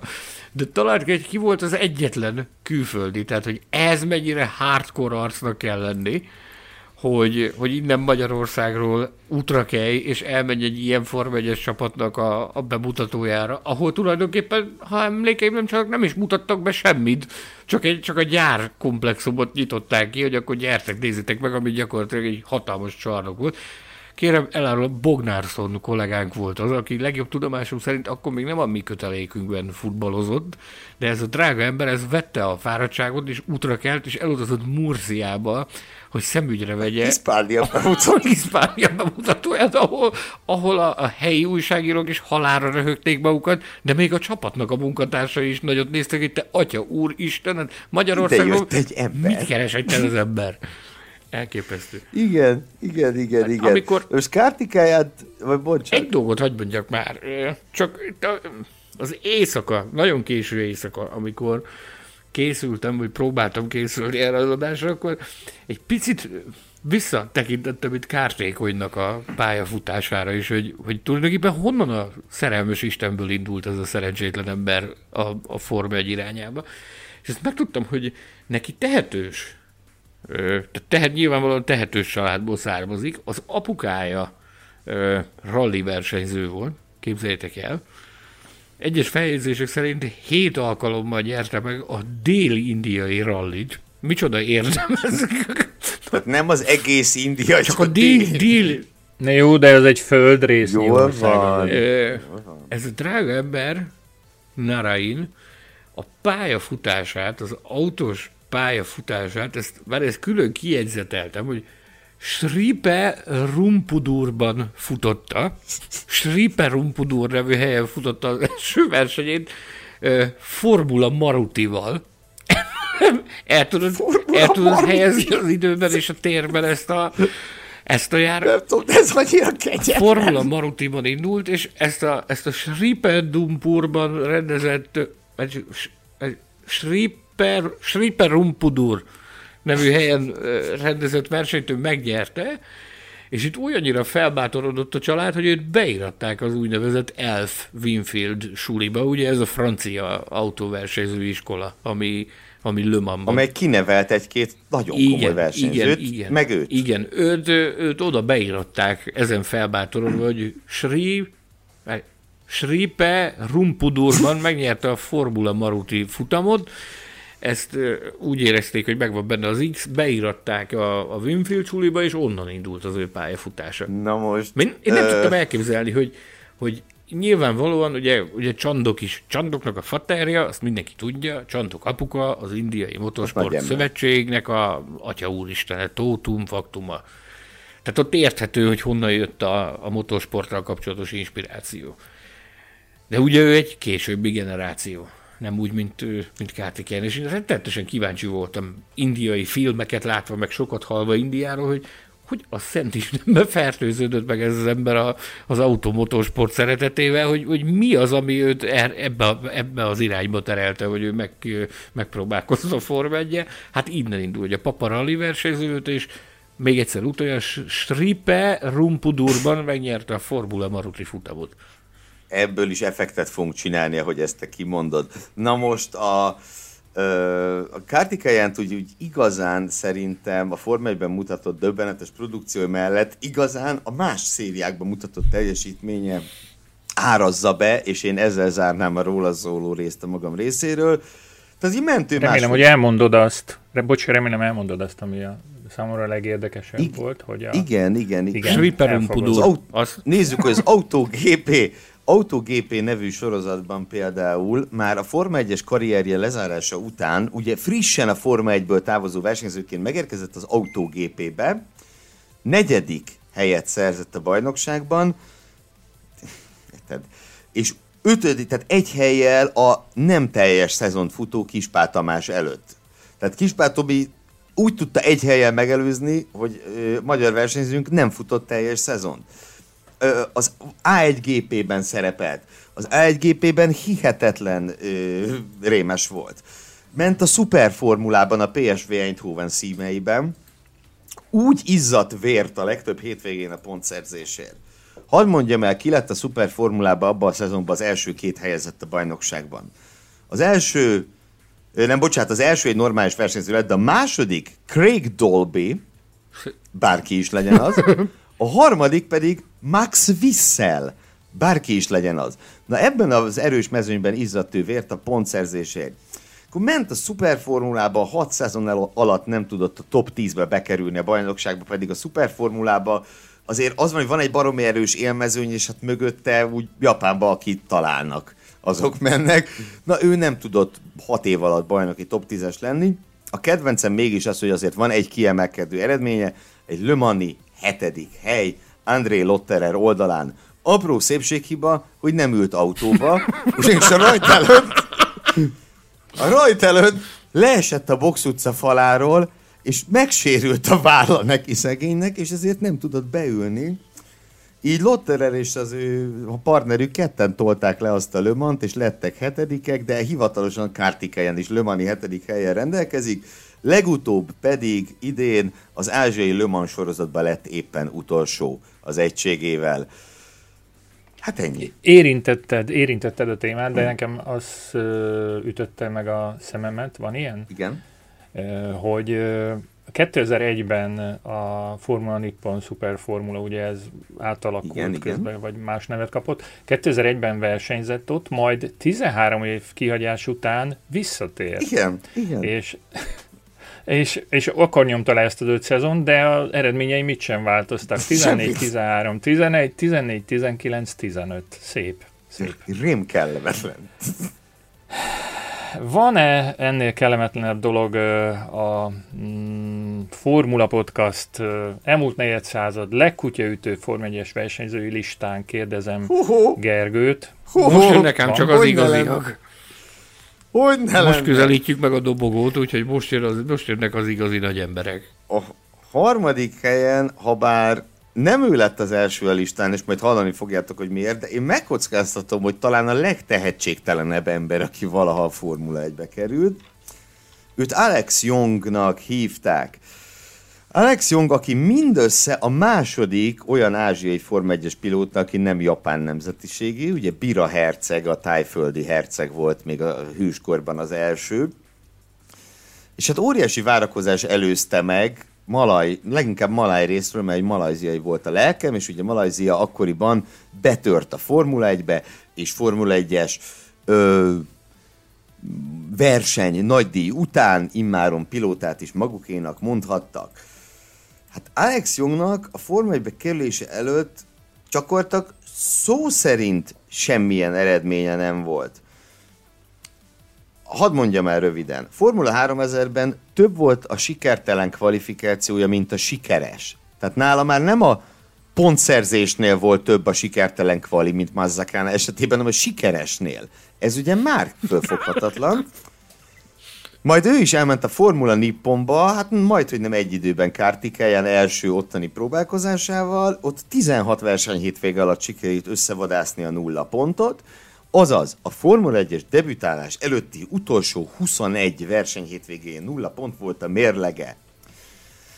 Egyetlen dolog emelkedik ki az ő Formula 1 előtti karrierjéből, egy iszonytatóan nagy balesetet szenvedett Spában 99-ben az Orusban, ő csodával határos módon úszta meg, ott a korabeli beszámolók szerint a helyszínen többen attól féltek, hogy ebből élve nem, nem majd ki. Ö, brutálisan nagy bukás volt. Igazából az egész karrierjéből ez a, az egyik roppant emlékezetes dolog. A másik pedig az, amin tavaly kacaráztuk már, de hát muszáj ezt idén is felidézni. Hogy miután a Minardinál ugye bemutatkozott Alonso mellett, nyilván semmit se tudott mondani, bocsát, mutatni, Mark Webber mellett úgy szintén semmit se tudott mutatni, kivéve néhány sikertelen kvalit, azt tudott. És mi történt vele utána, Sándor, kérlek, prezentáld Alex Jung karrierjének legrendkívülibb eseményét. Önbizalomnövelő szabadságra küldte Paul Stoddard. így történt, vagy nem így történt? Így történt, így történt. Ugye az angol források ilyen pszichológiai szabadságét hivatkoznak le, de erről van szó kicsit kirakták a csapatból, hogy összeszedje magát. Ezt nekem erre azt mondta Stodárt néhány éve később, hogy tulajdonképpen ő úgy gondolta, hogy ha, ha, ha megadja neki azt a pofont, hogy kiveszi az autóból, és elszeparálja a világtól, hogy egy kicsit üljön le és gondolja hogy akkor talán lehet vele valamit kezdeni. Tehát ő jót akart neki ezzel, hogy bizalom növelő. Szó szerint azt mondta, hogy, hogy a, a, abban reménykedett, hogy az önbizalma visszajön attól egy kicsit, hogyha ha elszeparálódik a világtól és újra gondolja az életét. Hát annyira nagyon Akkoriban, nem bár akkoriban azt mondta Stoddart a visszatérését követően, mert ugye utána visszajött a csapathoz még három versenyre, hogy a teljesítménye Monzában és Indianapolisban fantasztikus volt, idézem szó szerint. Tehát ezt nem én mondom, Stoddart mondta, hogy a fantasztikus szót használta. Tudta, ö, magasabb szintre tudott emelkedni, egy másodpercet talált, talált körönként, éppen ezért feltettem magamnak a kérdést, mi lett volna, ha már Imolát követően kirakom, ami ugye a szezon legelején volt. Úgy, Marha jó, úgy, akkor ki kellett Úgy rakni. él bennem az a bizonyos szezon, amikor, amikor ez történt, hogy nagyon nagy volt a találgatás, hogy kiül a helyére. Mindenféle nevek röpködtek akkoriban, még még ha nem tévedek, az is felmerült, hogy a, a Renault-nál abban az évben éppen tesztpilótáskodó Alonzót visszahívják ezekre a versenyekre. Weber Alonso, az milyen masszív páros lett De volna egy felmerült minden. például az is, hogy Justin Wilson-t rántják be. Végül Anthony Davidson kapta meg a lehetőséget, aminek én személy szerint akkoriban rettenetesen örültem, mert ugye Davidson is itt tegerészett a Forma 1 körül, és, és nagyon nagy tehetségnek tűnt, Végül ő is az a kategóriás versenyző lett, aki, akiről bebizonyosodott, hogy tesztpilótaként egymilliószor jobb, mint amit, mint amit versenyzőként tudott, bár versenyzőként sem volt rossz, de tesztpilótaként sokkal-sokkal jobb volt, tehát ő kapta meg a lehetőséget, és ugye a magyar nagydíj volt azt hiszem az első ilyen futam, ugye? Vagy hogy volt, hogy Azt hiszem, német nagy díj, magyar nagy díj, vagy magyar nagy díj, belga nagy díj, valahogy így volt. Magyar-belgára lett kirakva szegény. Így volt, ugye? Akkor a Hungaroring volt az első, és ott, ott valami, a, a Davidson valami egészen jókat ment. Tehát, hogy azonnal beáraszta Jongot, tehát, hogy, hogy az alapján ott rögtön, rögtön az merült fel, hogy te, atya és az nincs az az, nincs az, az úristen, hogy ez még egyszer ide visszaengedjék az autóba a Jongod, de aztán ugye és volt. mégis csak, vissza, mégis csak visszatért, mert ott azért voltám jelentős pénzmozgás. Volt az az összeg, ami miatt Jongot visszaültették a, a Minárdiba, ám, bár ha emlékeim nem csalnak, ott volt még valami olyan is, hogy, hogy ott a végén az elszámolásnál ott valami összetűzésbe keveredtek. Talán a, a Jong valami olyasmiben vádolta meg a, a Stodártot, hogy nem fizette ki őt, ami járt volna neki, a Stodárt pedig azért köpött tüzet, mert hogy, hogy ott állítólag a szponzorpénznek egy jelentős összege az, az, az bent maradt a rendszerben, és nem érkezett meg hozzá ott. Az öreg valami másfél millió dollárról beszélt, ami azért, hogyha azt nézed, hogy egy, egy teljes szezonról beszélünk, ott azért viszonylag nagy, nagy benmaradást jelentett ott a szponzor részéről, tehát ott valami nagy disznóság hát mehetett át. egyrészt. Egyrészt. Másrészt viszont, bár ez csak plegyka, szigorúan csak plegyka, de ugye három évről volt szó eredetileg Jong számára, és egy 70 milliós végösszegről plegykáltak a három évre összesen. Azt a... Mint mondom, plegyka lehet, hogy nem volt ennyi, minden esetre bármennyi volt ez a pénz, az tényleg megpördülésekkel, büntetésekkel és sikertelen kvalifikációkkal hálálta meg. Ö, aztán végül, ugye, ahogy a pickup bajnoksággal Mazzaken, úgy Jong is végül a helyére került. 2014, 15 és 16-ban is az ázsiai Audi R8 kupa bajnoka lett. Új, Tehát végül azért ő is letett valamit az asztalra. Köszönjük, viszlát. Kérdésem a következő, mielőtt a második helyzetre ugrunk, meg majd az elsőre, remélhetőleg erre is sor kerül így majdnem két óra adásidőnél, hogy lesz még Minádis pilóta, vagy feltettem az idevágó kérdésemet? Nem lesz, képzeld, letudtuk. letudtuk. Hogy Sanyit szeretném meg kérdezni arról, hogy, hogy Posztodárt azért szerinted ő, ő ezt az összes pénzt arra használta fel, amit ilyen módon bevételezett, hogy, hogy életbe tartsa egyáltalán a csapatot, vagy, vagy, vagy vannak annak nyomai, hogy másra és a jövőjére tudta fordítani, és, és vagy elköltötte a Form 1 mint ahogy azért a csapatfőnökök Baumgartner többsége. Zsolti sokkal jobban ismeri Stodártot, mint én, de, de én is ismerem több ízben, bocsánat, többször, többször beszélgettem, többször beszélgettem vele, meg, meg, meg, sok mindenről, meg egy nagyon közvetlen pali. Tehát, ugye én abból az időből ismerem, amikor, amikor ezek a sztorik történtek. A Jong, utána nem sokkal, ugye három évvel később jött a Zsolti, a, a, vagy hogy volt, mennyivel? Két évvel később Várjál csak. Hát két, két évvel, évvel igen, később igen, a Zsolti, igen, tehát igen. én akkoriban kezdtem jönni-menni, nyűsögni a, a Forma 1 világában.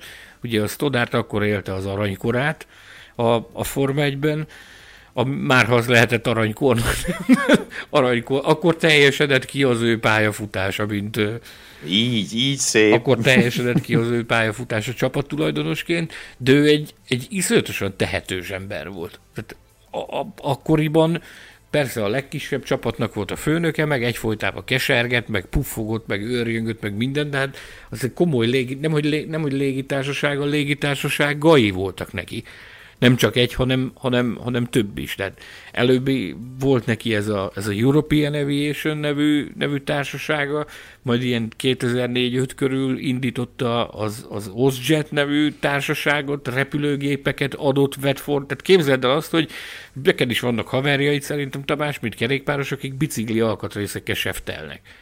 Tehát, hogy mit tudom én, egy biciklipedál, egy ülés, egy kormány, egy váz, te ezt adod, én azt adod, de ezt úgy kezdődik, ezt a Stoddart, ezt repülőgépeket csinálta, mégpedig nagy, nagy tételben. Nagyon nagy tételben. Tehát én emlékszem olyan tranzakciókra, amikről olvastam, hallottam, meg tőle is hallottam erről, hogy egyik társaság selejtezett ki, vagy cserélt gépeket, akkor ő oda ment, és amit csak lehetett, azt ő onnan összeguberálta, mert abból jó pénzt lehetett csinálni. Tehát azt el lehet képzelni, hogy az, az nem egy nem egy rászoruló ember, aki, aki ilyenekkel seftelget. Tehát a, a Forma 1 az abszolút egy passzió volt neki, és amit lehetett, az beleforgatott. Nyilvánvalóan az ilyen jellegű tevékenységnek, hogy autósport, ennek mindig lesz egyfajta gazdasági vonatkozása. Ezt értse mindenki úgy, ahogy akarja. Tehát, hogy ezt ebből, ebből lehet... Adómentes jövedelmet Adómentes kívánunk jövedelmet mindenkinek. kívánunk mindenkinek, igen. Nyilván ő is hasznosította ezt a gazdasági tevékenységein belül mindenféle dolgokra, reklámcélokra nyilvánvalóan ugye a cégei mindig ott voltak az autókon, de alapvetően én, én azt gondolom, ismerve azt, hogy milyen egy csupaszív ember volt, meg hogy milyen elképesztő szeretettel csinálta meg odaadással a Form 1 ő még a sajátjából is rakott ebbe bele. Ez tuti. A, és itt van a válaszom arra, hogy, hogy a következő két pilóta, vagy legalábbis a második helyzet miért nem versenyzett a Minardinál, mert hogy a Minardi eladása után került ő is a Forma 1-be, a nagyszerű és megismételhetetlen Yuji ide karrierjét kell, hogy most méltassa. Először is tegye fel a, hát az rövid először lesz. tegyük fel a kérdést, hogy hogy került ide. A Forma 1-be? Nem, nem, nem viccelünk más nevével. Jaj, nem hogy viccelünk. került? Mint a ki ez a kiéza. Igen. Na mindegy. Uh, Yuji ide a 31 éves újonc. Ugye ez már önmagában egy, nem, egy, nem egy mindennapos dolog. Ahogy az sem, hogy gyakorlatilag ő teljesen kihagyta a, az európai utánpótlás ö, színteret. Nagyon sok ilyen listán ő az első helyezett, a már ugye a legrosszabb Form 1 pilóták. Nálunk második lett, hát majd látjátok az elsőnél, hogy miért. Talán azért egyébként, mert idének nem volt igazán lehetősége kibontakoztatni a benne rejlő skilleket, hiszen őt négy verseny után eltanácsolták a Formula 1-től. Ezt nem, nem lehet máshogy megfogalmazni. Az az érdekes benne, hogy a, a Forma 1 előtti karrierje úgy, úgy fokozatosan épült lefelé. Még, még ígéretesen robbant be. 1999-ben újoncként dobott egy ezüstérmet a Super GT-ben, ugye a nagy japán GT bajnokságban. A Formula Nipponban, ugye a Super Formula elődjében mutatott dolgokat, de annyit azért nem, hogy őt hirtelen berántsák az F1-be. Ugye 2006-ban járunk, Aguri Suzuki megalapítja istálóját, a Super Agurit, ami ugye kénytelen volt a saját keresztnevéről elnevezni a csapatot, mert hogy a Suzuki ö, vezetéknév az foglalt az autózás világában, hogy így mondjam. Ami gyakorlatilag a Honda B csapata volt, és Suzuki úr egy japán nemzeti csapatot ö, óhajtott összerakni. Neked furcsa lett volna, Ami ez- furcsa lett volna a Honda B csapatának lenni Suzuki-ként. Nem? Suzuki Honda, igen. Igen. Ö, na most Suzuki úr ugye szerződtette Takuma Satót, ez szerintem egy teljesen jó döntés volt. Ugye Sato aztán 2007-ben azért, azért csinált egy-két dolgot, tehát mondjuk amikor pályán lezúzta Alonso McLarenjét, mert nem úgy lezúzta, hogy másokat, hanem hogy megelőzte, az nagyon kemény volt. Honda motor és egy tök ismeretlen ember Japánból. Nyilván nem volt könnyű helyzetbe Aguri Suzuki, így előráncson hirtelen egy japán pilótát, tán éppen nem volt egy olyan, mint mondjuk ez idén vagy tavaly történt volna, akkor egy Naoki Yamamoto-t ki lehetett volna rántani, aki ugye Form 1-es ö, f- szabad edzésen is túl van már. Yuji ide mögött, hát csak semmi nem volt. Aguri Suzuki azzal védte meg, nem tudom, ez sikerült, tehát hogy ez most így védek, megvédte vagy nem, de ezt mondta, hogy hát nem igazán érti, hogy hogy működik az autó. Tehát ez volt a mentsége idének a, a gyalázatos teljesítményére. Ugye négy hétvégét ért meg, négy időmérő mindig kikapott mindenkitől természetesen. Csapattársától, Szatótól átlagosan 2,6 másodperccel. Értitek? 2,6. Ugye most, most, izé, most mazepinezzünk egy pillanat, hogy Mazepint azért rugdalják itt, meg mi is megszóltuk már, hogy 5-7 tizedet kap Mick Schumachertől. Akkor mi az, hogy 2,6? Annyi nincs. Kegyetlen. És ugye gyorsan véget ért a sztori, csak hogy a tényeket lezárva, Imolai rajtnál én negyedik futam volt, fölborította Christian Alberset, gyakorlatilag röppályára Kibombázta szó szerint a pályáról. Tátott szája néztük, hogy Igen, atya hát- úristen, mi történik. Hát igen, és ugye először az FIA megkérte szépen a Superagurit, hogy cseréljék le idét, akkor ugye az lecserélték, azt mondták, hogy ez átmeneti, de hat nappal később a szuperlicenszét bevonták. Nem tudom, hogy történt-e valaha ilyen a Forma 1 történetében, megkockáztatom, hogy nem. Hogy a szuperlicenszét bevonják valakinek. Elvették a jogsiát, érted? Hihetetlen. Elképesztő. Elképesztő. Ö, ugye na- nagyon komoly hátrányt jelentett neki az, hogy nem tudott valamit, amiről azt hinnéd, hogy a Forma 1-ben alap. Ö, Angolul. Ezt ugye erről, erről mindenféle plegykák keltek szállni. Meg hát nyilvánvaló volt, hogy nem beszél angolul, nem beszél tévésekkel, meg semmivel.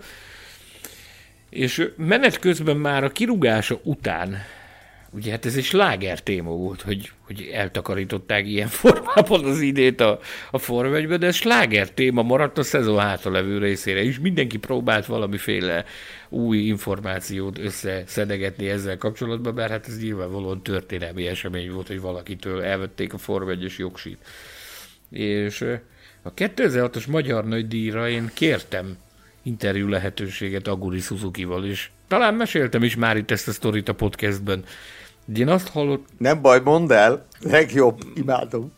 ugye azt hallottuk, hogy, hogy, az, hogy az ide ö, egyáltalán nem tudott szót érteni a csapatnak az angol mérnökeivel, tehát egyáltalán nem tudott beszélni velük, És én hallottam egy fülest, hogy valójában egy néhány, tehát az első néhány próbálkozás után eljutottak arra a szintre, hogy az történt, hogy a csapatfőnök, mint tolmács funkcionált a különböző sessionök közben. Tehát neki mondta a mérnök, Aguri Suzuki-nak, a csapatfőnöknek mondta a mérnök, hogy mit kellene mondani idének, aki a pályán szágul, és azt Aguri Suzuki japánul, ugye versenyzői múltal rendelkező szakvezetőként tökéletesen értette a, a szlenget, meg a, meg a szakmai szavakat is, azt ő mondta tovább idének a pályán.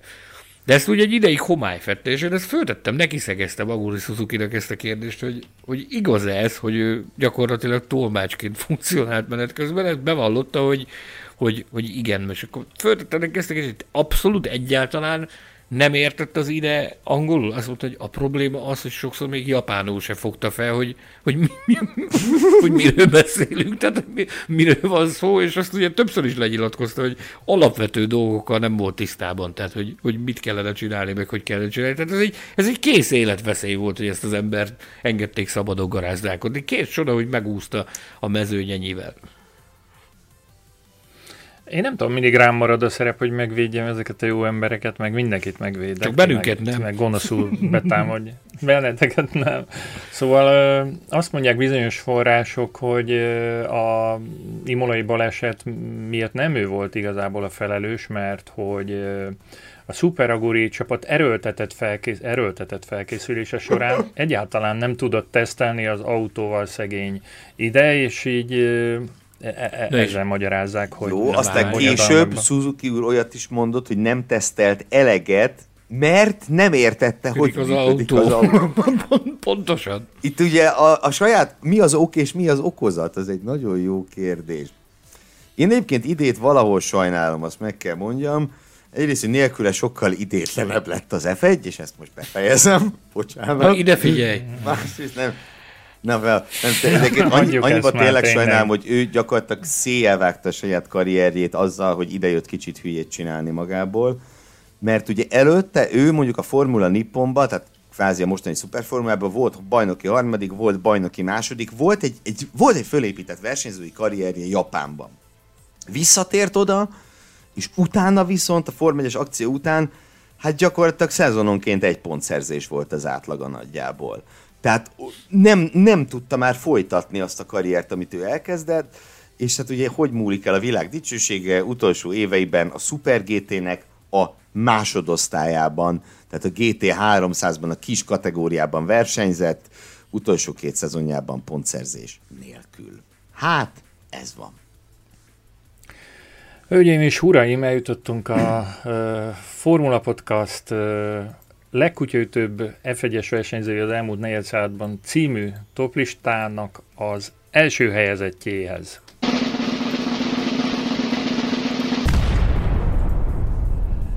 Vajon kit köszönt, kit rejt ez a, ez a helyezés, az első pozíció? Mindenki tippeljen így magával, még egy, egy picit mormolom ezt a mantrát, hogy eltalálja-e, mert én, én őszintén szóval nem, nem gondoltam volna, hogy ezek a srácok itt mellettem őre adják a voksukat. Sándor köszönöm, szólítom. Köszönöm. Ö, én egy kis, kis háttérrel szolgálnék. Tehát én, én magam szentül meg voltam győződve arról, hogy ennek a, ennek a listának a, az első helyén csak is Yuji ide végezhet, és hogy az, az kizárt, hogy, hogy valaki más legyen, és kiváló kollégám, barátom, harcostársam, dr. Gregorius Gellérfikus ellentmondást, ellentmondást nem tűrően közölte velem, hogy hát úgy gondolja, hogy van egy ennél erősebb kandidát erre, a, erre a posztra. Amikor, amikor kimondta a nevet, én is először úgy voltam vele, hogy hát nem is tudom, nem is tudom, de aztán meggyőzött engem arról, hogy, hogy oké, okay, legyen így, Éppen ezért én nem is vesztegetném a, a drága adásidőt, műsoridőt, hanem, hanem megkérem akkor őt, hogy akkor, akkor tám- fejtse ki először is, ecseteljen, méltassa ennek az úriembernek a munkásságát, és támaszza alá azt, hogy, hogy miért is végzett ő ennek a toplistának az első helyen. Gergő, tiéd a szó. Mindenek előtt, tehát azt gondolom, hogy ő, ő az az ember, ő az a Yuji ide, akit nem rúgtak ki négy futam után. Tehát így kezdeni, hogy nagyjából ugyanazzal van dolgunk, csak ez két évig tartott. Az urat valószínűleg úgy hívják, hogy Ricardo Rosset. Sokat töprengtünk az adás előtt, hogy hogy kell vajon brazil-portugálul kiejteni az ő nevét. Abba maradtuk, hogy Ricardo Rosset, és mindenki tudni fogja, hogy kiről van szó. Megérkezett az F1-be úgy, hogy az előző évben második lett az F3000-ben, és azt gondolhattuk, hogy ez egy tehetséges ember. Hát ennél érthetetlenebb, ami utána jött. 96-ban az Eróznál szerepelt, még valamelyes védhetőek a dolgok, bár nem nagyon. Verstappen fölmosta vele a padlót, persze. Ö, a problémák azzal kezdődtek, hogy már ekkor meggyűlöltette magát a saját csapatával. Korabeli beszámolók szerint megérkezett ez a 20 éves suhanc a gyárba, és előadta a szerelőknek, hogy ő itt a nagymenő, ő a Form 1 pilóta, ő a király. Tehát, hogy az alázatnak bárminek nyomát sem lehetett látni. Olyan dolgokat produkált, hogy az hihetetlen. Például 96-ban Argentinában a két Forti lerajtolta. A Fortiról mondjuk annyit, hogy annyival el voltak maradva a mezőnytől, mindenki mástól, hogy ahhoz képest az idei ház vagy a tavaly előtti Williams az semmi. Tehát másodpercekkel voltak elmaradva a mezőnytől. Ehhez képest lerajtolták őt, és hosszú körökig tartott, mire rosszat vissza tudta egerészni magát legalább eléjük. Később azt mondta, hogy hát nagyon egyszerű, nem látta a lámpákat. Ezért rajtolták le. Hát, jó. hát, jó. Oké, okay, lement 96, semmi, szó szerint semmi. De ez hagyjál. Az igazi show az 98-ban jött, közte 97-ben a, a Lolánál versenyzett volna, ugye a Mastercard Lolánál, ami egy futam után megszűnt, arról ő nyilván nem tehet. 98. Ugye a Tirelt ekkor, ekkor tette be a lábát a Tirel listálóhoz egy bizonyos Craig Pollock, aki készült ahhoz, hogy tető alá, arra, hogy tető alá hozza a bári istálót és nagyon kellett neki a pénz, nyilván. Ezért nagyon kapóra jött Ricardo Rosset, aki egy nagyon komoly szponzorcsomagot hozott ő magával. Mondom a végeredményt. Ötször maradt kint a 107% on Öt alkalommal maradt kívül a 107% on úgy, hogy egyértelműen nem a Tirá volt a leggyengébb autó a mezőnyben, hanem a Minardi, a két Minardi pilóta emlékeztetően Nakano Tuero, tehát azért ízlegessük ezt a párost, ők mindig kvalifikálni tudták magukat a versenybe. Ricardo Rossi a futavak harmadáról lemaradt, tegyük hozzá egyszer önhibáján kívül relatíve, mert a szabad edzésen úgy összetörte magát, hogy már nem is tudott menni az időmérőm. Ö, és hát ugye eközben csapattársa Toranosuke Takagi, aki szintén nem a Forma egy arany oldalaira tartozik, bár szerintem ő egy korrekt versenyző volt, de hát nem egy, na, nem egy Alonso, mondjuk így. Toranosuke Takagi partiba volt a prostokkal meg a Stuartokkal. Kvalifikálta magát kétszer 13. helyre a 22-ből. A mezőny közepére. Ugyanezzel a Tirellel. Ő meg kizúgott a, a kvaliról futamok harmadán.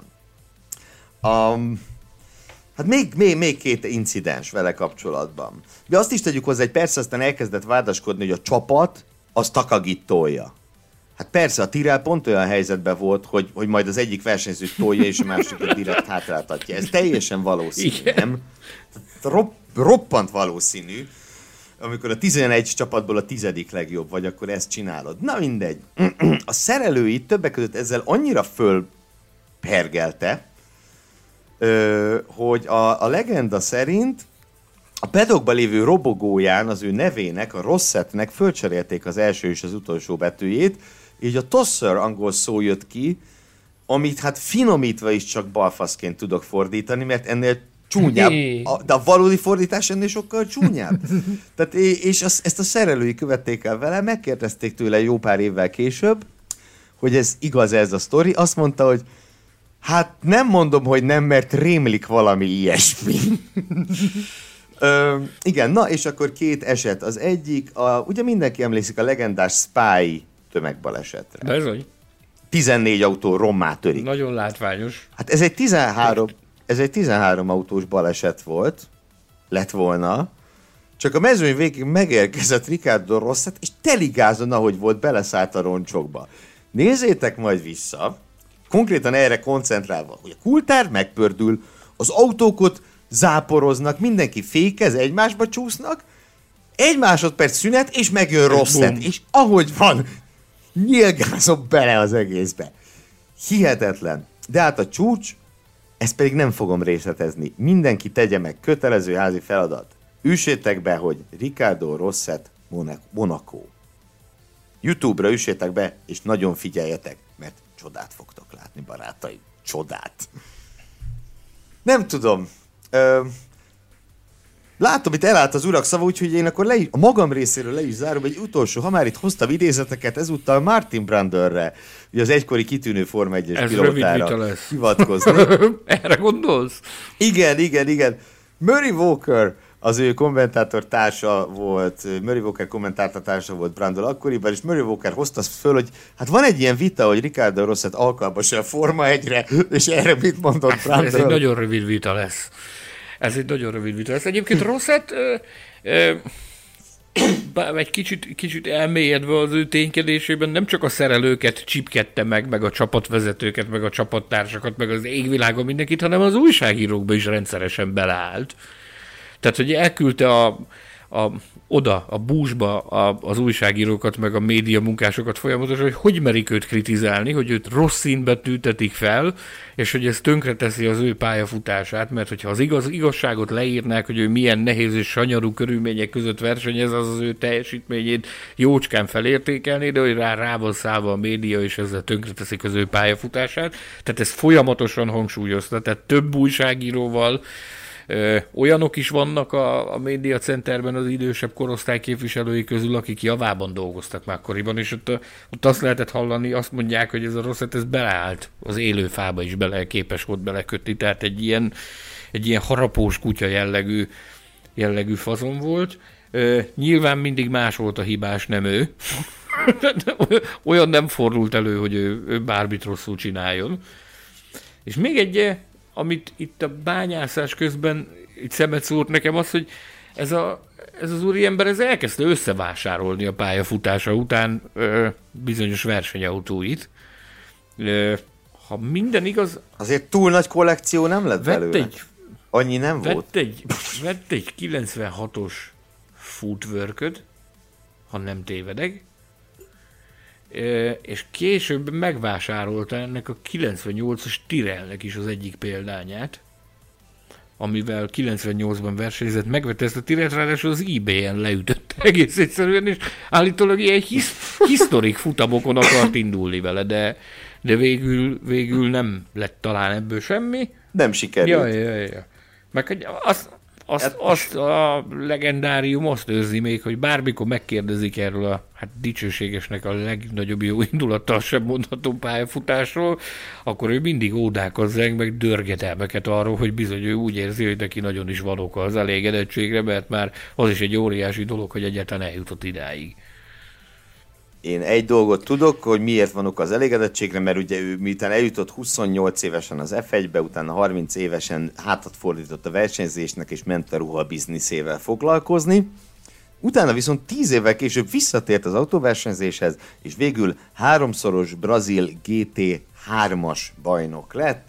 Tehát Porsche GT3. Ő is a helyére. Porsche GT3. Ez egy Porsche oh, GT3. Nem minden, ő nem ősz GT, Porsche Ez egy Porsche GT3 bajnokság, kérlek szépen. És amikor azt hinnétek, hogy na ő az az ember, akiben semmi szimpatikusat nem talál senki, akkor jövök én. Esély. Ugyanis azt látom, hogy 1968 ban született, és elnéztem, mert azt akartam mondani, hogy júniusában, de nem júliusában, úgyhogy még ezt is elvesztette, ezt az apró ja, arra gondoltál, hogy, hogy majd nem egy idősek vagytok? Hogy majdnem, Na. de nem. De nem. Ez de nem. két hónap különbség Látod? van. Rosszat még ezt a se tudta megtenni. Kedves hallgatók, de Ez a viszont én, én, hogy itt a szimpátiát erősítsem, én ezennel, kedves Tamás, én felkellek téged a minden kutyaütő autóversenyzők védőszentjévé. Ez mostantól fogva ezt a tisztséget te viseled, egy, egy, egy szent ember vagy, aki minden kutyaütő autóversenyzőt feloldozol a bűnei alól, és a védőszárjaid alá veszed őket.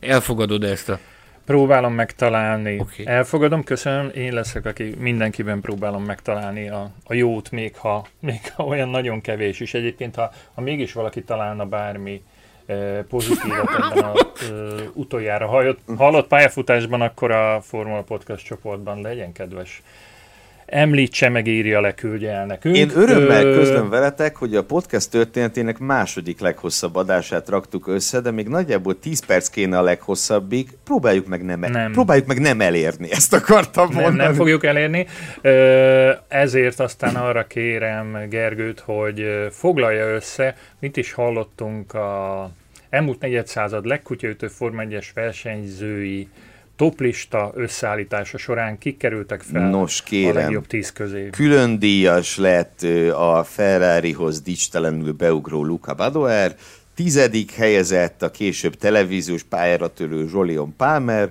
kilencedik helyezett Sárpik, akit elfelejtettünk, a nyolcadik helyezett Tarzó Márquez, aki mindig vitt egy kis pénzt a Minardihoz, a hetedik helyezett Esteban Tuero, aki 19 évesen visszavonult gyakorlatilag, a hatodik helyezett Sakon Yamamoto, a politikus ember, az ötödik helyezett Gaston Mazzacane, az igazi kutyaütő, a negyedik helyen Narain Kartikeyan, a szuperformulában, vagy miben vért izzadó Kártékony. versenyző, harmadik hely...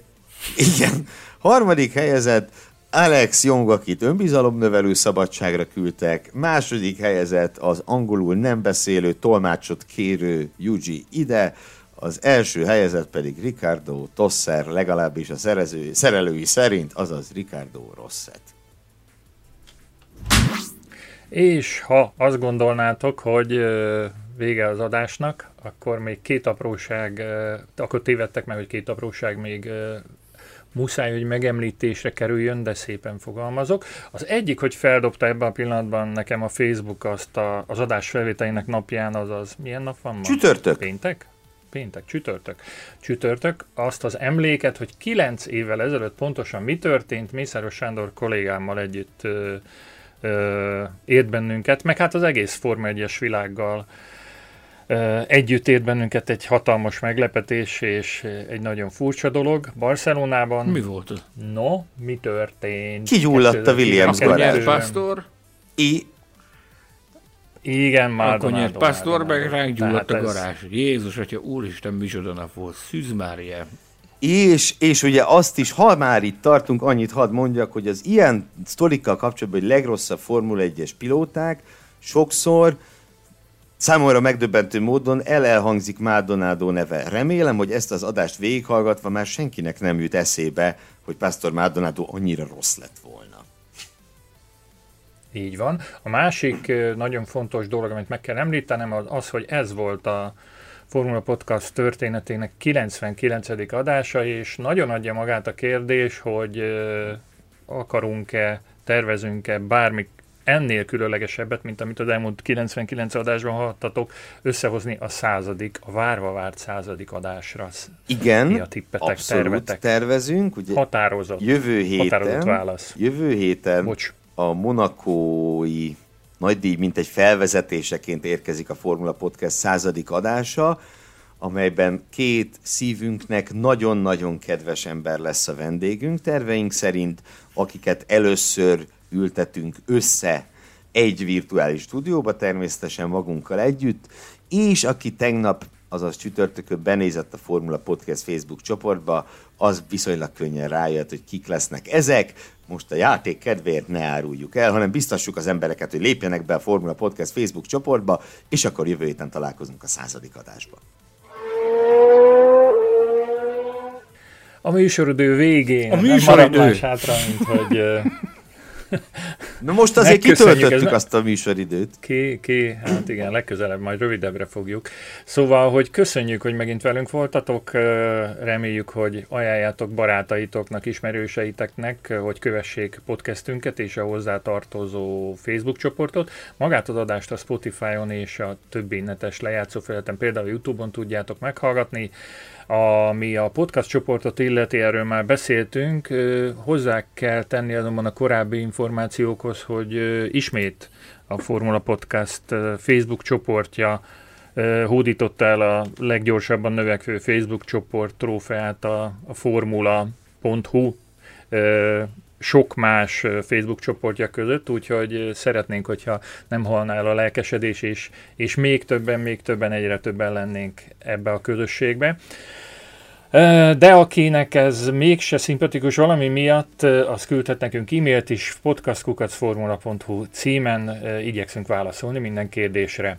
Ha pedig az internet egyéb más felületein kerülünk szóba, akkor muszáj, hogy használjátok a Formula Podcast hashtaget.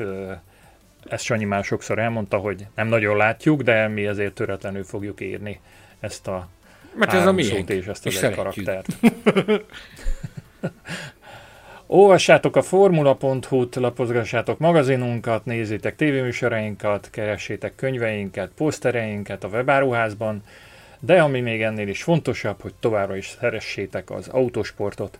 Munkatársaim, barátaim, szerkesztő kollégáim Gelérfi Gergő és Mészáros Sándor, valamint Hilbert Péter kiemelt főtechnikus nevében is búcsúzom. Pár nap múlva megint találkozunk, egy nagyon különleges alkalom lesz, várunk benneteket. Sziasztok! Formula Podcast az Autósport és Formula magazin műsora. Hírek, vélemények, minden, ami F1 és autósport.